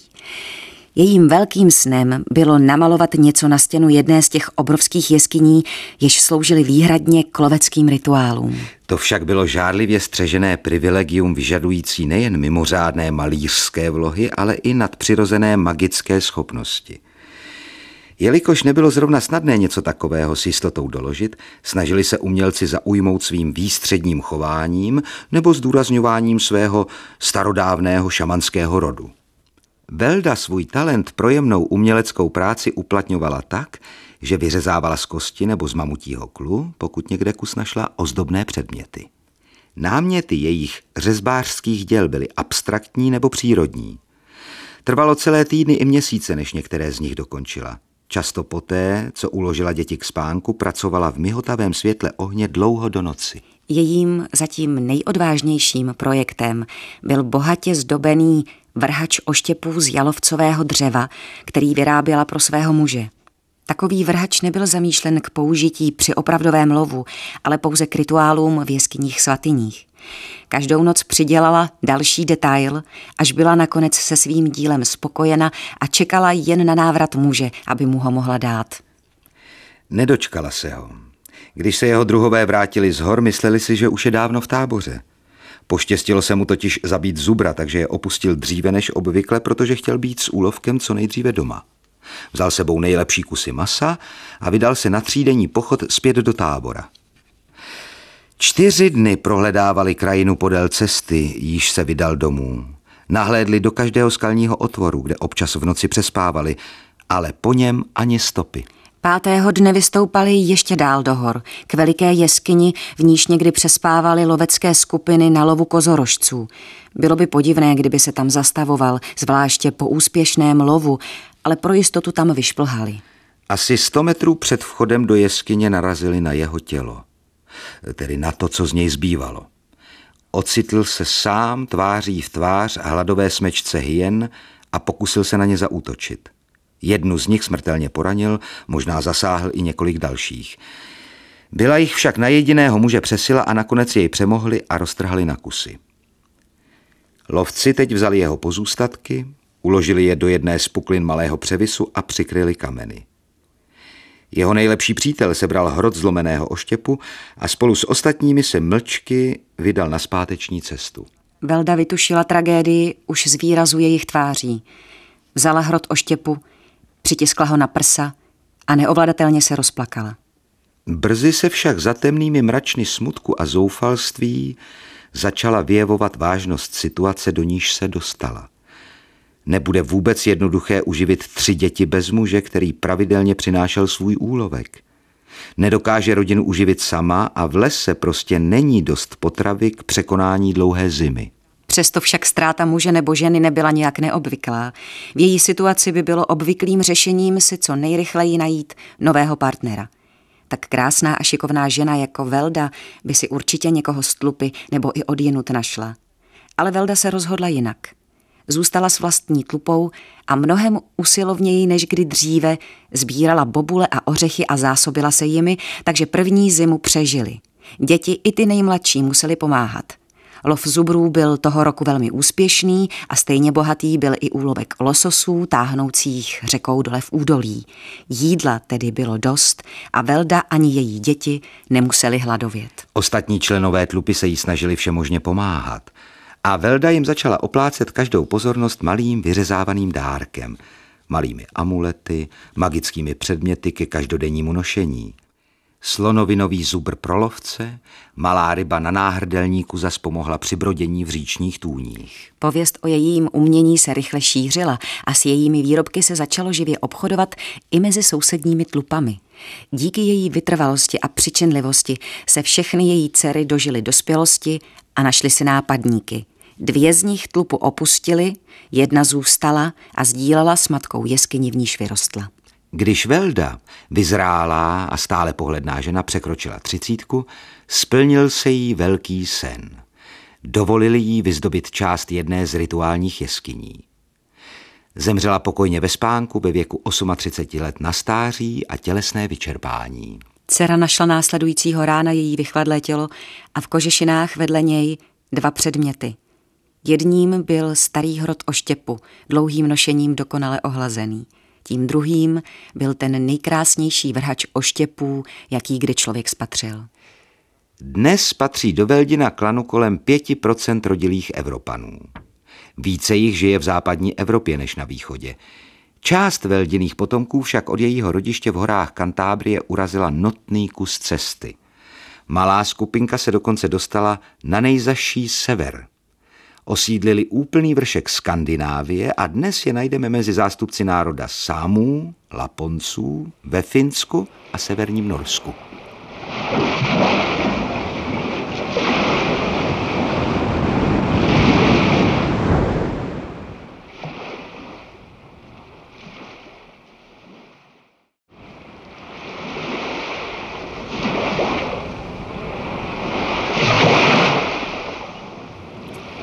Velda i Tara žili zhruba ve stejné době, před 17 tisíci lety, v sevření poslední doby ledové. Možná to dokonce byly současnice, rozhodně se však nikdy nesetkali a jejich životy se od sebe podstatně lišily. Velda žila ve Španělsku, zatímco tařiným domovem byla toskánská vrchovina v severozápadní Itálii. Velda a přední i Helena žili v podstatě velmi dobře. Obývali svět, kde nebylo těžké předvídat sezónní migrace stát velkých zvířat, takže jim čerstvé maso přicházelo téměř až k obydlí. Lidský druh tak prospíval a populace rostla. Při každoročním setkání lovců sobů docházelo mezi tlupami k častým kontaktům a výměnám a vznikla kvetoucí umělecká kultura. Nádherně zdobené šperky a amulety pro štěstí se vyráběly ze všech možných materiálů, ze dřeva, lastur nebo kostí. Stovky jeskyní byly vyzdobeny skvělými působivými obrazy divokých zvířat. Tařin svět byl mnohem méně vzkvétající, byť byl paradoxně teplejší. Vyšší teploty způsobily, že celou krajinu, snad s výjimkou nejvyšších horských vrcholů, pokryly husté lesy. Velká zvířata, která se vyskytovala v tundře, byste zde nenašli. Místo nich obývali hvozdy jeleni a divočáci – Nebylo snadné je ulovit a občas to sebou neslo jistou dávku nebezpečí. Přestože velká rozloha lesů nabízela spoustu možností ke sběru lesních plodů, nepřítomnost spolehlivého zdroje vysoké zvěře znamenala, že daná plocha mohla uživit mnohem méně lidí než Veldina Kantábrie nebo Helenina Dordoň. Tato poměrná chudoba značně zpomalila vývoj uměleckého vyjadřování a vzorců společenského chování. Jednotlivé tlupy byly mnohem uzavřenější. Tvořilo je průměrně kolem 20 členů a schánění jídla je stálo mnohem více námahy. Byli neustále v pohybu, neboť na jednom místě vždy velmi rychle spotřebovali všechny dostupné zdroje potravy. Tak tedy vypadal tařin život. Matka jí zemřela, když jí bylo deset a bratrovi jen šest. Postarala se o ně matčina sestra a oba samozřejmě museli přiložit ruku k dílu při každodenním sběru lesních plodů.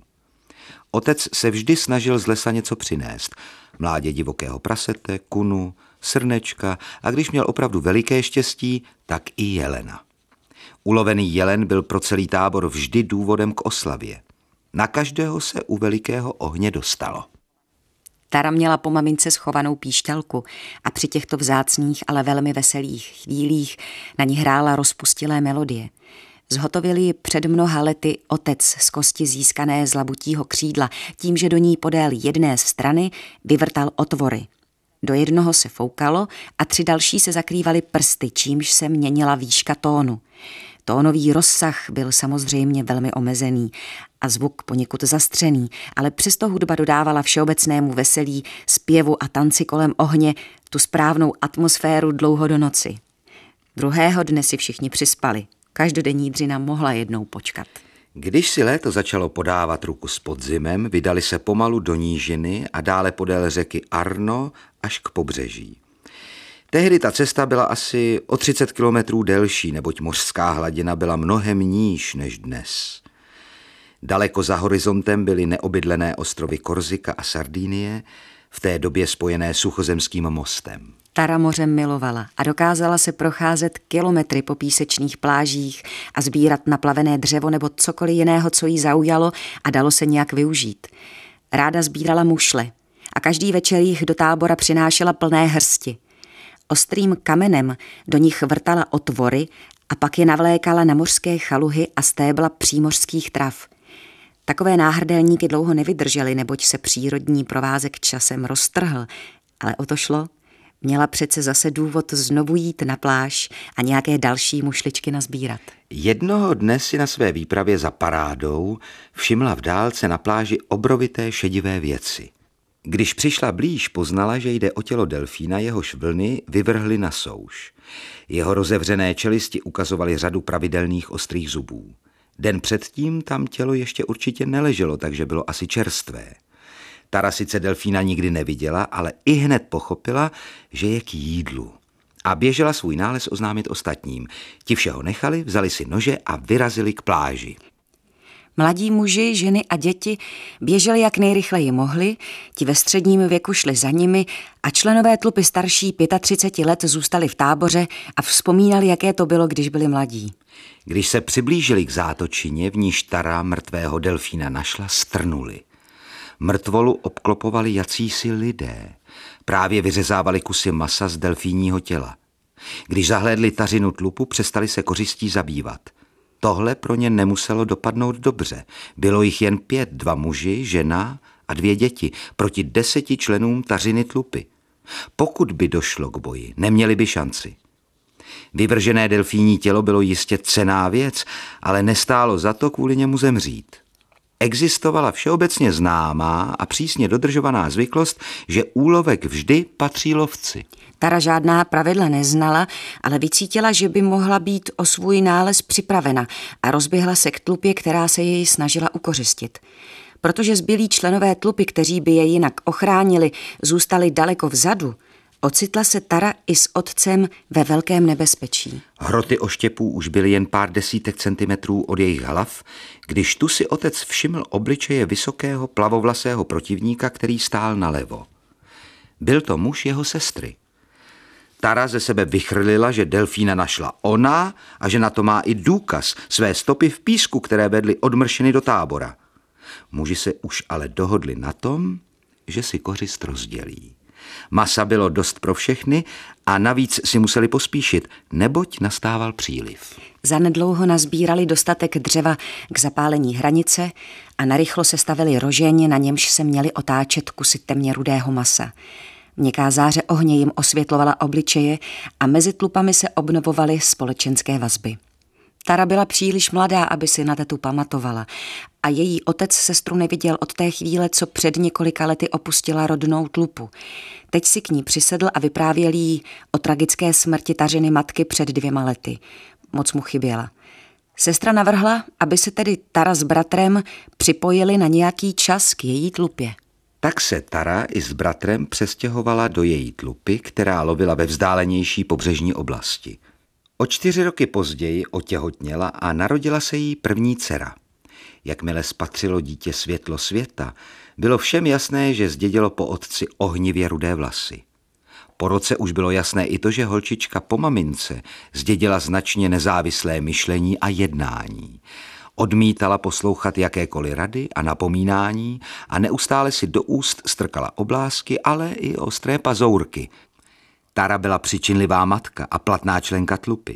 Měla hodného muže a užívala si svého těžkého života, jak to jen šlo. Vždycky se těšila na zimu, kterou trávili u moře. Dobrovolně se jako první hlásila k prohledávání pláže a s dcerkou na zádech prošla každodenně po pobřeží mnoho kilometrů. Po jedné zvláště hrozivé bouřce, kdy jí ještě do tváře fičel ostrý vítr a jemně poprchávalo, narazila na vyplavený kmen stromu. Jedna jeho strana, ta skorýši, byla pevná a ohlazená vlnami, za to ta druhá byla plná dolíčků a dosti měkká. Tara do ní zarila kouskem pazourku. Schnilé dřevo téměř nekladlo odpor. Tak ještě chvíli odrýpávaly ty měkké části, patrně napadené nějakou chorobou, až v celé kládě vydlabali dutinu. Najednou Taru něco napadlo. Zavolala dceru a položila ji do klády. Kláda se sice ponořila podstatně více než předtím, ale nepotopila se. Přitáhla tedy kmen až úplně ke břehu a vlezla se do něj také. A kláda obě udržela na hladině.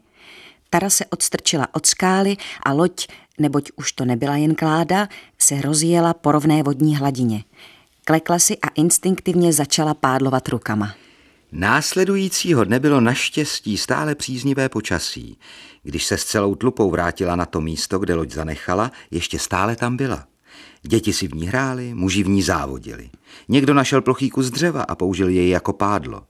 Té zimy je navštívilo mnoho okolních tlup a všichni obdivovali jejich novou hračku. Nezdálo se, že by mohla sloužit k něčemu jinému než jen k zábavě. Teprve později se ji naučili používat k cestám na ostrovy a k výpravám do mělkých vod říčních ústí na lov platýzů a úhořů. Se dvěma dalšími rodinami, které se k ním přidali, pak strávili léto cestováním podél pobřeží v nové lodi. Muži lovili v močálech prasata a jeleny, zatímco ženy a děti sbírali na skalách při odlivu přílepky a jiné mořské plže. Když se jim v jedné oblasti nedařilo, prostě se podél pobřeží přesunuli lovit jinam. Objevili ostrovy, jejich skalnaté břehy byly pokryty jedlými škeblemi a jež za účelem rozmnožování navštěvovali tuleni. Tara později porodila ještě další dítě, chlapce.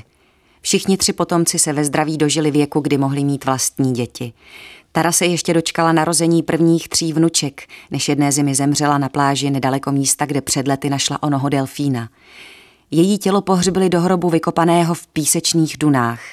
Obličej jí pomazali červenou hlinkou, jako by jí ruměná líčka měla přivést zpět k životu. Kolem krku jí zavěsili tucet náhrdelníků z provrtaných mušliček. Leží tam dodnes. 30 kilometrů od pobřeží Itálie, v hlubině modravého středozemního moře a 100 metrů nad ní se její vzdálení potomci prohánějí na modernějších verzích jejího vydlabaného kmene. Dnes patří do Tařina klanu přes 9% rodilých Evropanů. Většina z nich žije podél středomořského pobřeží a na západních hranicích evropského kontinentu. Zvláště často je pak najdeme na západě Británie a v Irsku.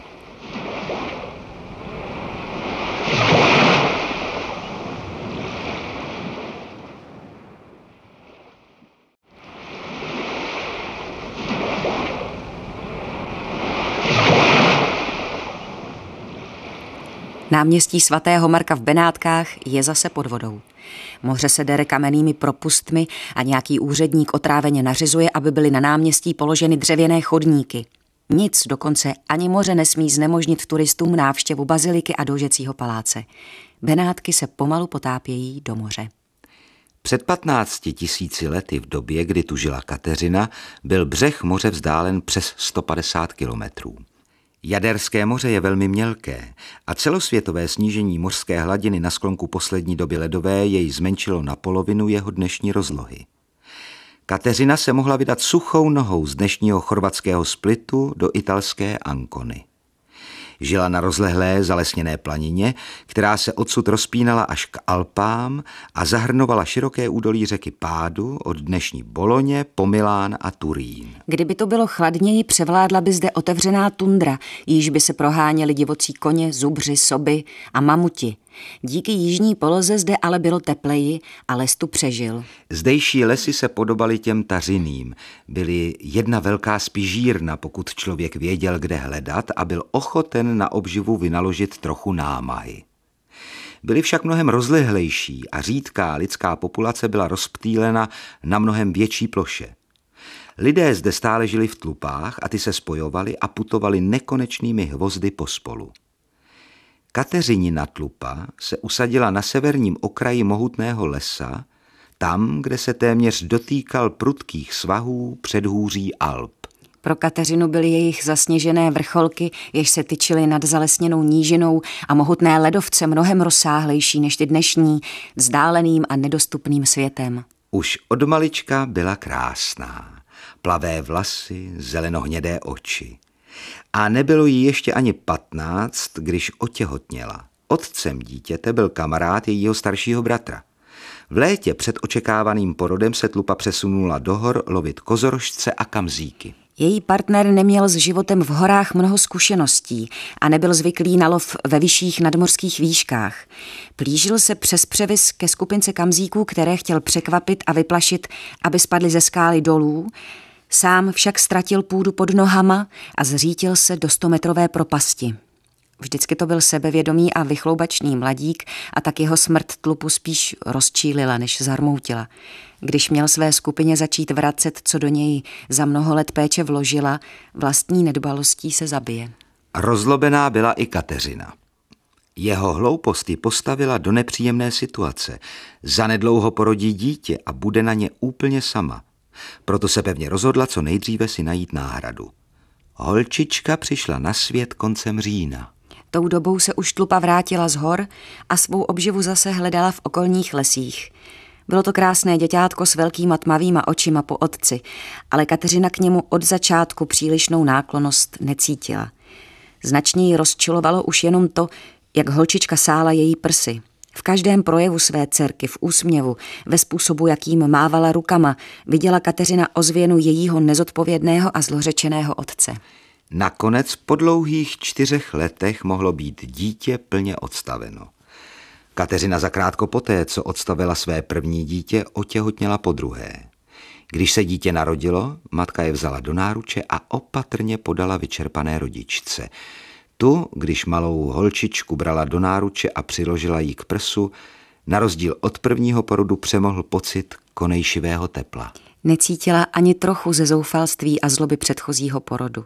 Třeba, že se ocitla v mnohem zoufalejší situaci než před lety. Neobjevil se u ní ani náznak odmítavého postoje. Její vztah k druhé dceři byl naprosto odlišný. Pro takovou proměnu nebylo žádné logické vysvětlení, ale nebylo pochyb, že Kateřinin život se od základu změnil. O dítě se starala velmi svědomitě. U své matky je nechávala jen když musela jít do lesa nazbírat něco k snědku. Dokonce se zlepšil i její vztah k první dceři. Už v ní neviděla jen břemeno, mlínský kámen uvázaný kolem krku, ale začala se k ní chovat jako opravdová matka. Žádný zjevný důvod pro tuto náhlou změnu tu nebyl, ale její následky byly nadmíru uspokojivé. Otec ani bratr už neměli nic proti tomu živit jeden hladový krk navíc, zejména když Kateřina začala opět pracovat v lese. Příštího léta se opět vydali na sever a Kateřina je dokonce požádala, aby jim mohla pomáhat při lovu vysoko v horách. Byla tmavá noc. Měsíc už dávno zašel a Kateřina seděla s matkou u ohně. Obě děti spaly, starší dcera měla hlavu položenou na matčině klíně a mladší měla ustláno hned vedle ní. Kateřina se už také chystala k spánku, když jakoby se v lese necelých deset metrů od ohně něco pohnulo. Les byl stále ještě nebezpečný, v noci se v něm vydávali na lov rysy, vlci a medvědi.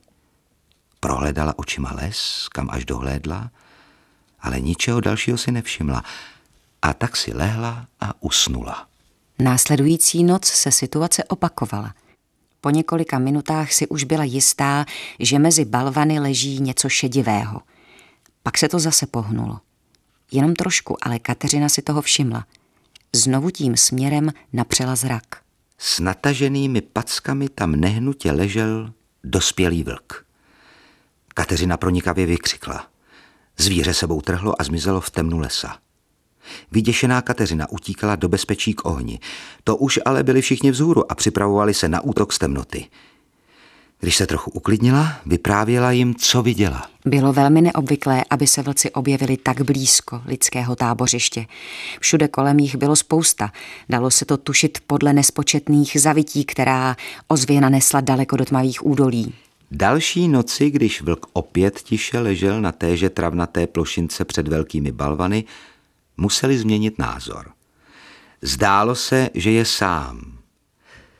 Jeden z mužů se k němu pomalu přibližoval. Vlk zůstal na místě, dokud od něj nebyl na 20 metrů a pak docela klidně odběhl kousek dál do tmavého lesa. Co pak asi to zvíře chtělo? Určitě na ně nepřišlo zaútočit, ale proč by tam jen tak leželo a pozorovalo je? Všechno se opakovalo i další noci. To už se do tábora vrátil Kateřinin otec a bratr a na ramenou nesl každý z nich uloveného kamzíka. Za chvíli už byla zvířata rozporcována a tucet kusů masa se opékalo na rožni nad ohništěm. I když ho nikdo neviděl přicházet, vlk se opět vrátil. Kateřinin otec vzal do ruky kus syrového masa, do druhé oštěp a pomalu se přibližoval ke zvířeti. To kývalo hlavou ze strany na stranu, jako by se rozhodovalo, zda utéci nebo nikoli. 20 metrů od ležícího vlka položil Kateřinin otec oštěp na zem a přikrčil se k zemi. Pomalu postupoval ku předu a něco tichým hlasem říkal, dokud se ke zvířeti nepřiblížil na nějakých sedm metrů. S každým krokem byl vlk neklidnější, ale zatím neutekl. Pomalu bez rychlých pohybů hodil Kateřinin otec kus masa k vlkovi a stejně pomalu se začal vracet, oči stále upřeny na zvíře. Když už byl skoro u ohně, vlk se zvedl, přišel k masu, rychle je očichal, uchopil do zubů a odběhl s ním do lesa. V tichém úžasu se všichni několik vteřin jen dívali jeden na druhého a pak vypukla živá debata. Jeden z mužů slyšel, že se prý něco podobného stalo před mnoha lety v táboře východně v horách, ale že tomu nikdo nevěřil. Nikdo nedokázal vlkovo chování rozumně vysvětlit. Několik dalších nocí se vlk vracel na stejné místo a bral si jídlo, které mu hodili. Pak se začal objevovat i ve dne a někdy sledoval lovce na cestě do hor. Když se o šest týdnů později Kateřinin otec a bratr vraceli z dalšího úspěšného lovu, opět cítili, že je někdo sleduje. Otočili se, uprostřed stezky stál známý vlk a vedle něho se batolila dvě štěňata. Takže to nakonec nebyl samec, ale fenka. I s mláďaty je následovala do tábora a usadila se nedaleko svého starého místa. Proto tedy přicházela na návštěvu k lidem. Vycítila, že by jí mohli pomoci se scháněním potravy pro její mláďata. Jídlo rozhodně neodmítala a když štěňata trochu povyrostla, krmila je přímo masem, které jí dávali. Po několik dalších týdnů se z vlčice stal stálý společník tlupy a děti si v lese hrály s jejími štěňaty. Když nastal čas přemístit tábor do nížiny, nejevila vlčice přílišný zájem následovat lidi do vzdálené krajiny, ale jakoby naznačovala, že chce, aby s nimi šli její potomci. Neustále je vracela zpátky do tábora, který byl už téměř připravený k přesunu. Kateřina její záměr pochopila. Sehnula se, vzala štěňata do náručí a odnesla si je.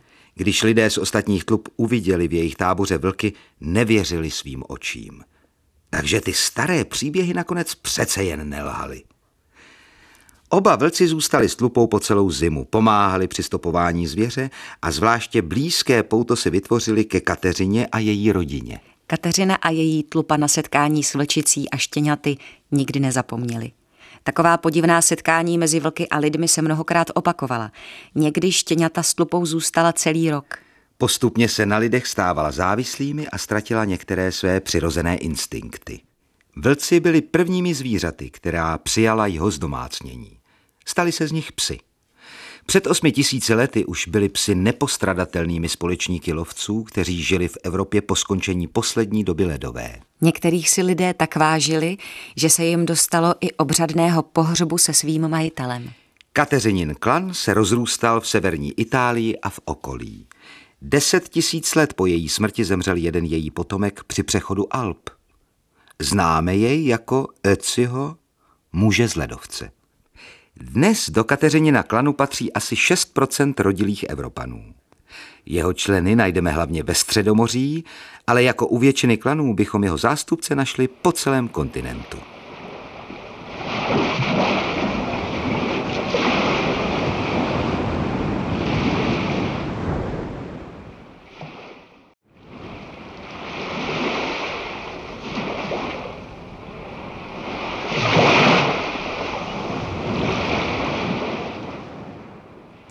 Ve srovnání s těžkým a nejistým životem prvních šesti žen, s nimi jsme se až dosud setkali, to Jasmína měla mnohem snažší. Za prvé žila na stálém místě v primitivní vesnici. Její bydlení bychom však ani ve snu nemohli nazvat luxusním.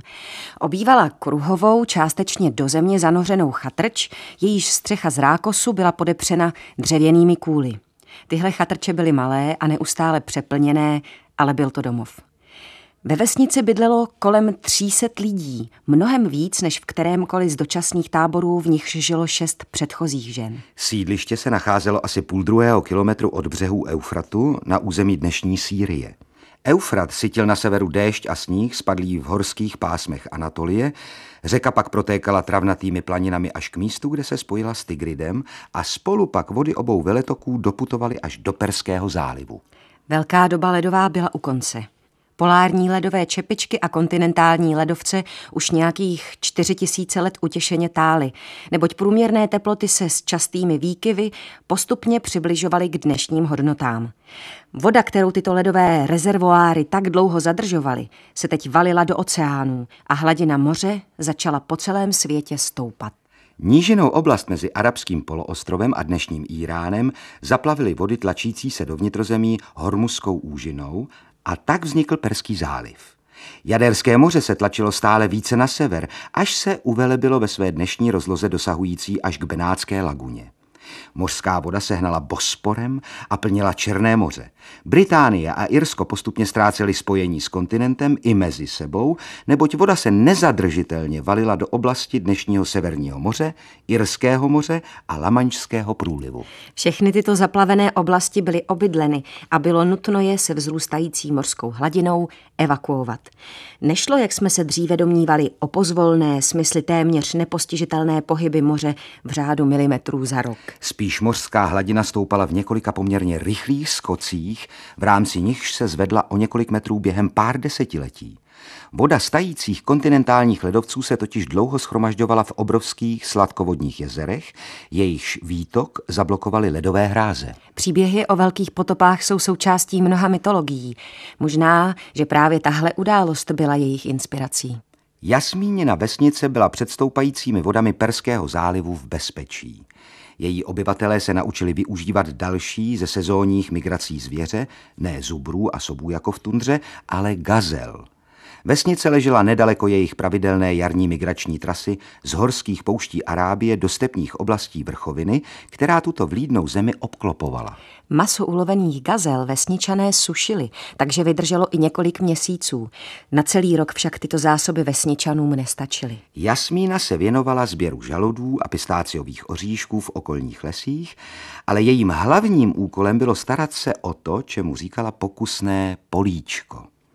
Když mladí lovci pronásledovali v kopcích gazely, už mnoho let zaháněli hlad tím, že žvíkali semena divoce rostoucích trav. Dávali tím pěkně zabrat svým žvíkacím svalům, ale semena měla oproti gazelám jednu velkou výhodu. Neutíkala před nimi. Jasmínin muž zrovna v lovu nevynikal. Znala ho už od dětství a už tehdy jeho pokusy zasáhnout kamenem kus dřeva představující gazelu doprovázela smíchem. Byl jako lovec opravdu nemožný. Nikdo, ani Jasmína, nemohl vědět, že trpí vrozenou slabostí ramenního pletence, což naprosto znemožňovalo jakékoliv významnější zlepšení loveckých dovedností. Jasmíně se na něm však líbila jeho zvídavost, inteligence a dobrota. Líbilo se jí jeho laskavé chování a třeba, že se trochu strachovala, že asi nebude tím nejlepším zásobovatelem rodiny a Jasmína chtěla spoustu dětí, jak si cítila, že se nakonec nějak protlučou. Když kojila první dítě, vydával se její muž s ostatními na výpravy do kopců za gazelami a divokými ovcemi. Bral sebou oštěp, ale nedělal si iluze o tom, že by něco ulovil. Chtěl prostě zapadnout mezi ostatní. Jeho opravdovým záměrem bylo nazbírat semena co největšího množství divoce rostoucích trav a přinést je sebou do vesnice. Vzal si na to dva velké vaky z gazelí kůže. Našel si jeden svah, na němž byl travní porost zvláště hustý a klasy úplně zralé. Jednou rukou vždy uchopil trst trávy, ohnul jej k otvoru jednoho z vaků a prudce z klasy zatřásl, takže z nich většina semen vypadla do připraveného vaku. Za necelou hodinu byly oba vaky plné. Vrátil se tedy spokojeně do vesnice, zatímco jeho kamarádi se horko těžko snažili ulovit svou první gazelu. Hned po příchodu domů se pokusil odstranit křehké osiny semen. Udělal to tak, že válil sem a tam po koženém vaku se semeny veliký kámen. Pak celý obsah vysypal na zem. Osiny odnesl vítr a na zemi zůstala většinou bezosiná semena. Namočil je na několik hodin do vody a podal jich hrst jasmíně k ochutnání. Nijak moc jí nechutnali, ale jíst se dali, i když jejich slupky poněkud zůstávaly mezi zuby. Pokusil se tedy usušená semena rozdrtit mezi dvěma kameny, což alespoň část tvrdých obalů rozlámalo a ty pak, podobně jako osiny, odletěly s větrem. Nejlepší nápad si ale muž schovával nakonec. Vzal si kruce jasmínu a u řeky si vyhlédl pěkný kus rovné zarostlé země pár set metrů od břehu. Jasmíněn muž porost zapálil, aby si půdu připravil k pěstování. A pak ostrým kusem kamene vyril do země dlouhou rýhu. Do ní nasypal zrní a vyrytou hlínou je zase zahrnul. Všiml si totiž, jak zrní chutná místním vrabcům. Zásoba zrní mu stačila na deset takových řádků. Pak se s Jasmínou vrátili do vesnice. Druhého dne se šli na své políčko podívat. Vypadalo úplně stejně jako den předtím. Několik dalších dní pršelo, ale na poli se pořád nic nezměnilo. O týden později pak vzala Jasmína děťátko na výlet k políčku a hle, ze země se tlačilo ke slunci deset řad zelených výhonků. Od toho dne trávila Jasmína s rodinou většinu času u políčka. Společně připravili další kus půdy a zaseli další semena. Seli všechno, co se dalo jíst. Po pšenici, s níž začínali, začali sít také plané druhy cizrny a čočky. Svými výpěstky se pochlubili celé vesnici. Setkali se se širokým spektrem názorů, od nadšených až po výrazně odmítavé. Netvrdili, že by vypěstované plodiny nahradili gazelí maso a pistácie jako základ stravy, ale mohli by je doplnit a umožnit vesničanům menší závislost na těchto zdrojích potravy. Nikdo nemohl popřít, že vypěstované zrní se jíst dá. Drcení mezi kameny a odstranění tvrdých obalů pak učinilo výslednou kaši mnohem chutnější. Tou dobou už většina skeptiků ve vesnici změnila názor, zejména poté, co se jednoho roku gazely vůbec neukázaly.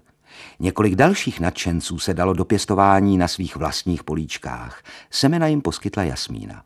Návštěvám z okolních vesnic se nápad tak zalíbil, že Jasmínu prosili, zda by si nemohli pár semen vzít sebou. Tak se myšlenka pěstování plodin rychle šířila do okolí. Dozvěděli se, že kdo si z vesnice šest dní cesty na sever začal chovat divoké kozy. Nejspíš někde na lovu chytil dvě kůzlata a vzal je sebou dětem na hraní. Když však kůzlata vyrostla tak, že si s nimi už nikdo hrát nemohl, místo, aby je zabili a snědli, což původně zamýšleli, přivázali je k dřevěné tyči, aby kozy neutekly a nechali je pást na okolní vegetaci. O rok později jedna z nich vrhla kůzle. Teď už jich měli asi tucet a když potřebovali maso, jednu z kos prostě zabili. Bylo to mnohem snažší, než je lovit. Myšlenka produkce vlastního jídla se zjevně ujala. Když Jasmína seděla a pozorovala pole, na němž zlátla pšenice, nemohla vědět, že ona a jí podobní odstartovali revoluci, která měla navždy proměnit celý svět. Za několik generací po její smrti změnili obyvatelé vesnic celé oblasti způsob života a z lovu a sběračství přešli na chování stát kos, ovcí a skotu a pěstování domestikovaných plodin. Šlechtění zapojilo plané rostliny a divoká zvířata do služby lidem během podivuhodně krátké doby. Ovce přišly k dlouhému rounu, z něhož si lidé mohli utkat vlněné oblečení. Kozy se staly pravidelným zdrojem mléka.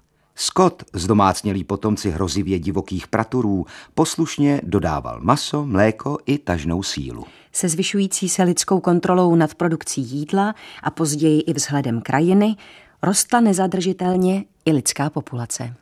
Nové důkazy podporují poměrně silně názor, že naše genetické kořeny leží v mladší době kamenné. Šest ze sedmi žen, které jsou našimi pramatkami a do jejichž virtuálních životů jsme měli možnost nahlédnout, patřilo do oné původní populace. Její příslušníci důvěrně znali každý kousek krajiny, v níž žili. Udržovali mezi sebou čilé kontakty, obchodovali surovinami i hotovými výrobky. Byli to pragmatici. Pokud jim zemědělský způsob života vyhovoval, tak jej přijali. Musel je to jen někdo naučit. A těmito učiteli byli i jasmíněny potomci. Do jasmíněna klanu dnes patří na 20% Evropanů. My ostatní, až na několik výjimek, jsme v Evropě zakotveni ještě o něco hlouběji. V jistém okamžiku v minulosti naši předkové vyměnili lov a sběr divokých plodin za pěstování obilí a chov dobytka. V mnohem dávnější době pak někteří jejich potomci opustili půdu a přestěhovali se do měst, kde převládla průmyslová výroba. To je jen další z proměn způsobených individuálními lidskými rozhodnutími směřujícími k lepšímu životu. Na rozdíl od ostatních klanů nejsou jasmíněni potomci rozmístěni na evropském kontinentu pravidelně. Jedna větev kopíruje středomořské pobřeží až do Španělska a Portugalska a odtud pokračuje na západ Británie. Velmi častá je v Cornwallu, Walesu a západním Skotsku. Druhá větev sleduje cestu prvních zemědělců střední Evropou, kde začali kultivovat úrodná říční údolí a později i rovinami severní Evropy. Obě větve ještě dodnes žijí podél cest, které vytyčili jejich zemědělští předkové na své pouti z Blízkého východu do Evropy.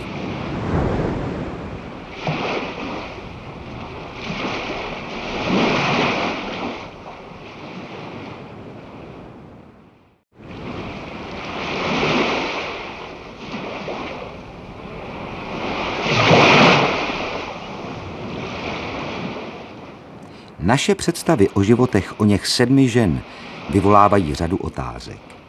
Byly to ve své době jediné ženy na světě? Zřetelně jsme viděli, že tomu tak nebylo.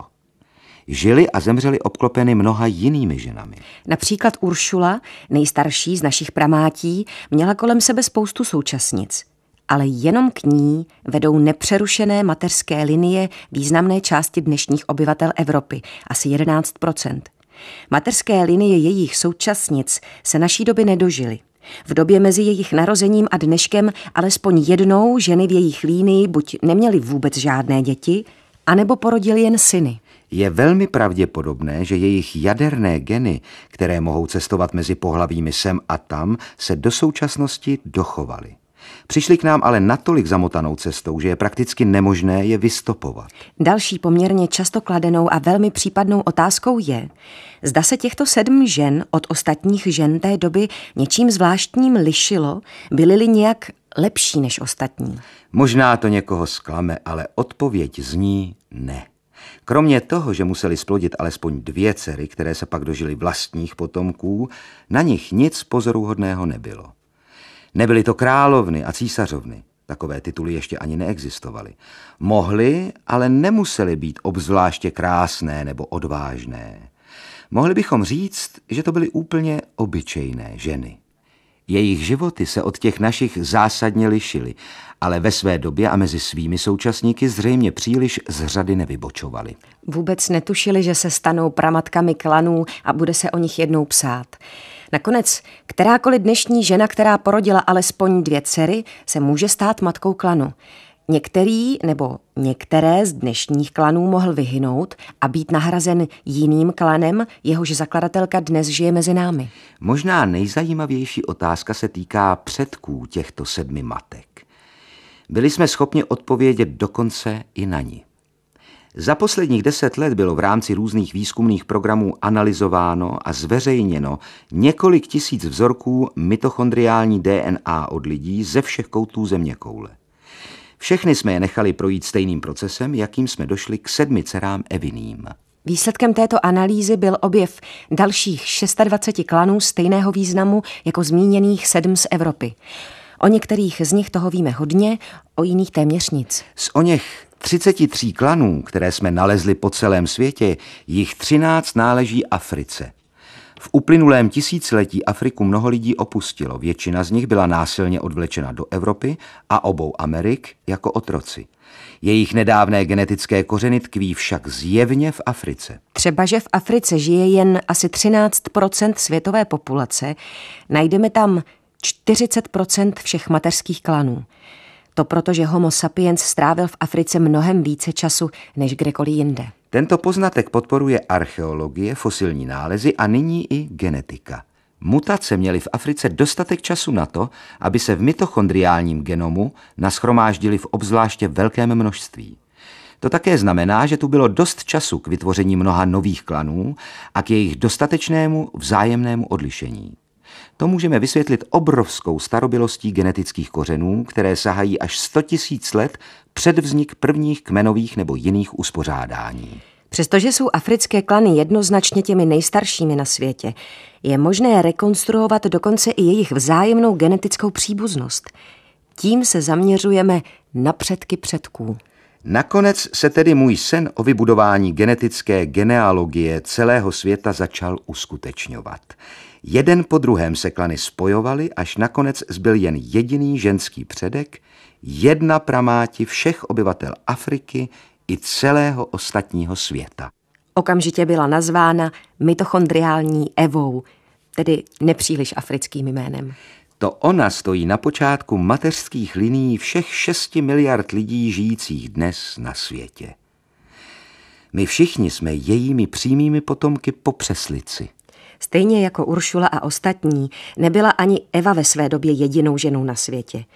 Odhady velikosti lidské populace před 150 tisíci lety nemohou být zřejmě pokládány za mnoho víc, než opravdu jen zastřílení od boku, ale pohybují se mezi tisícem a dvěma tisíci jedinci.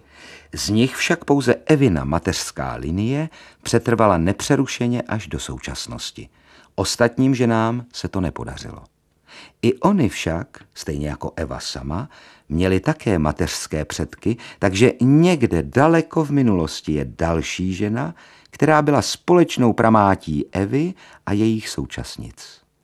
Ani ta ovšem nežila osamocena a logika pak vyžaduje existenci další pramáti. Tato línie pak pokračuje pořád dál a je stále zbytečnější ji sledovat, neboť se blížíme k samým počátkům našeho druhu před miliony let a k druhům, z nich jsme se vyvinuli. Pro naše účely stačí, navrátíme-li se zpátky v čase jen k mitochondriální evě.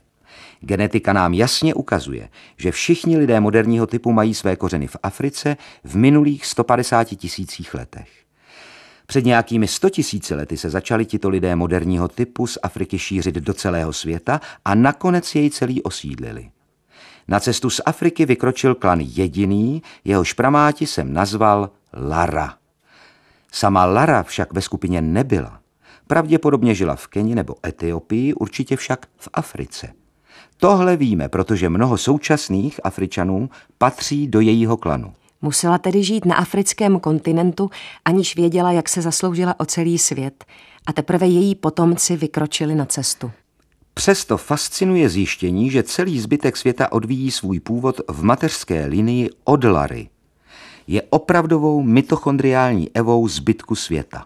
Veškeré nálezy ukazují k Blízkému východu jakožto výchozímu bodu osidlování zbytku světa lidmi moderního typu. Jediná cesta z Afriky vedla přes Sinajský poloostrov. Teoreticky bylo další možností překonání Gibraltarského průlivu, který mezi Afrikou a Španělskem tvoří vstup do středozemního moře. Tento hluboký příkop nikdy, ani v dobách nejnižší hladiny moře, netvořil pevninský most. Gibraltarský průliv je však v nejužším místě široký pouhých 15 kilometrů a Gibraltarská skála je z africké strany snadno viditelná. Avšak ani archeologie, ani genetika nenaznačují, že by tato cesta byla využita. Existuje množství fosilních nálezů z dnešního Izraele, které potvrzují, že Homo sapiens vkročil do oblasti Blízkého východu alespoň před 100 tisíci lety. Sledovali jsme velmi pozvolné rozšiřování našeho druhu na sever a na západ směrem do Evropy, kam lidé vstoupili až před 50 tisíci lety. Co je však na Blízkém východě zdrželo celých 50 tisíc let. Evropa byla v té době už dávno obydlena neandrtálci, lidmi fyzicky přizpůsobenými k chladnému podnebí a se spoustou zkušeností slovem velkých zvířat, žijících v tundře. Homo sapiens z Blízkého východu musel mít oproti neandrtálcům nějakou výhodu, byť sebe menší, aby mohl postupovat ku předu. Za dlouhou dobu strávenou na Blízkém východě vyvinuli tamní lidé pokročilé technologie a rozvinuli společenské vazby, což je dostatečně vybavilo k tomu, aby se mohli natrvalo usadit v Evropě. Osidlování Severní Asie se spozdilo pravděpodobně ze stejných důvodů.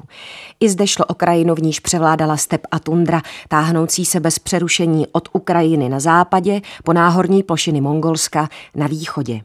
Archeologické nálezy v Mongolsku, datované do doby před 35 tisíci lety, ukazují příchod skupin lovců vybavených dokonale opracovanými hroty oštěpů do tohoto nehostinného kraje.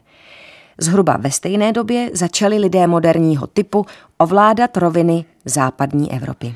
Život v Ázii se zřejmě velice podobal životu v Evropě. Vše se točilo okolo sezónní migrace zvěře a snahy přežít nemilosrdnou zimu.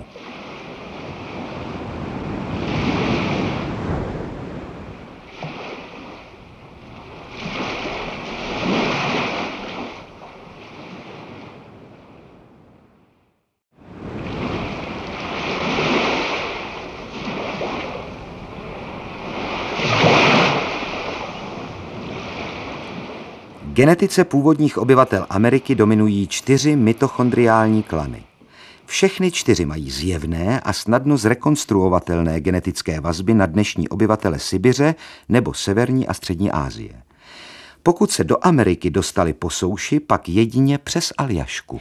Dnes máme dost informací o změnách mořské hladiny v uplynulých statisíci letech, takže víme, že Sibir s Aljaškou spojoval nepřerušený pevninský most ve dvou obdobích. Poprvé se toto spojení objevilo před 50 tisíci lety a trvalo 12 tisíc let. Po druhé se most vynořil v průběhu poslední velké doby ledové před 25 tisíci až 13 tisíci lety. Tehdy bylo opět možno úsek přejít suchou nohou. O době prvního osídlení amerického kontinentu se vedou vášnivé diskuse.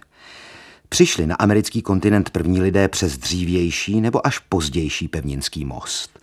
Zřejmě nejvýznamněji mluví proti dřívějšímu datu osídlení obou Amerik to, že bychom v případě příchodu lidí do dříve neobydlené krajiny oplývající dostatkem zvěře čekali populační explozi, která by po sobě všude zanechala spoustu stop. A ne, že by po nich nikdo nepátral.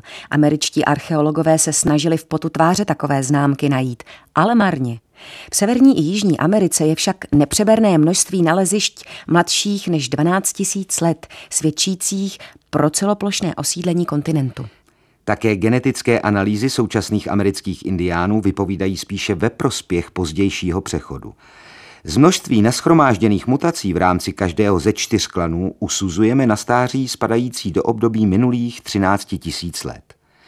Rekonstrukce na základě vzorků z Mongolska a Sibiře ukazují, že tyto čtyři klany byly ustaveny a vzájemně dobře odlišeny už před příchodem do Ameriky. Totéž platí pro vzácný pátý klan Xenijin, k němuž patří asi 1% původních Američanů. Jak jsme viděli, tento klan je původem z pomezí Evropy a Ázie. Poznatky, k nímž dospěly genetické výzkumy, dobře souhlasí s pozdějším datem přechodu lidí ze Sibiře do západní Aljašky, s přechodem v době, kdy už doba ledová ztrácela vládu a hladina moře byla opět na vzestupu. Ale přechod pevninského mostu na Aljašku zdaleka neznamenal konec strádáním. Severní Ameriku tehdy pokrývaly dva masivní ledovce.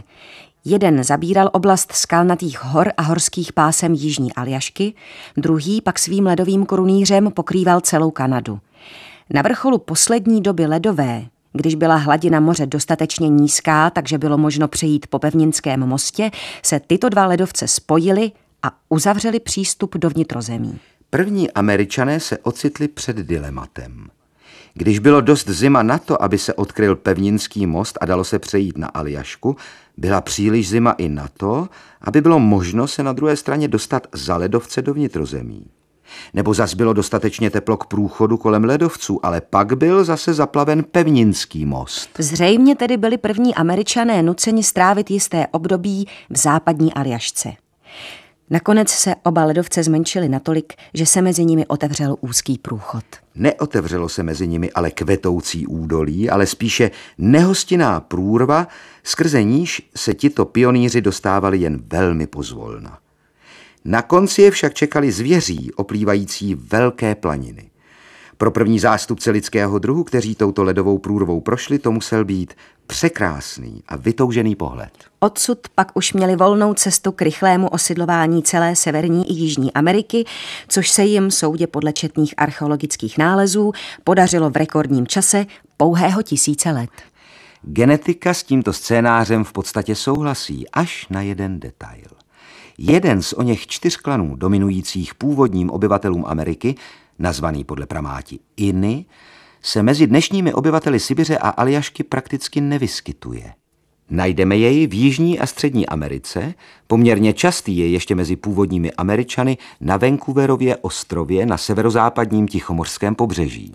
Zajímavé je, že jde o klan, který měl co dočinění s osidlováním polinéských ostrovů z jihovýchodní Asie. Jak už víme, přesné vzorky DNA polinéských a amerických členů tohoto velmi rozšířeného klanu se liší natolik, že můžeme odmítnout možnost přímého osídlení amerického kontinentu přes polinéské ostrovy a Tichý oceán. Podivná absence tohoto klanu mezi obyvateli Sibiře a Aljašky mi však napovídá, že bychom zde mohli vidět ozvěnu druhé námořní kolonizace, která si zvolila cestu nejprve na sever podél pobřeží Ázie a poté dolů podél Tichomorského pobřeží Severní Ameriky.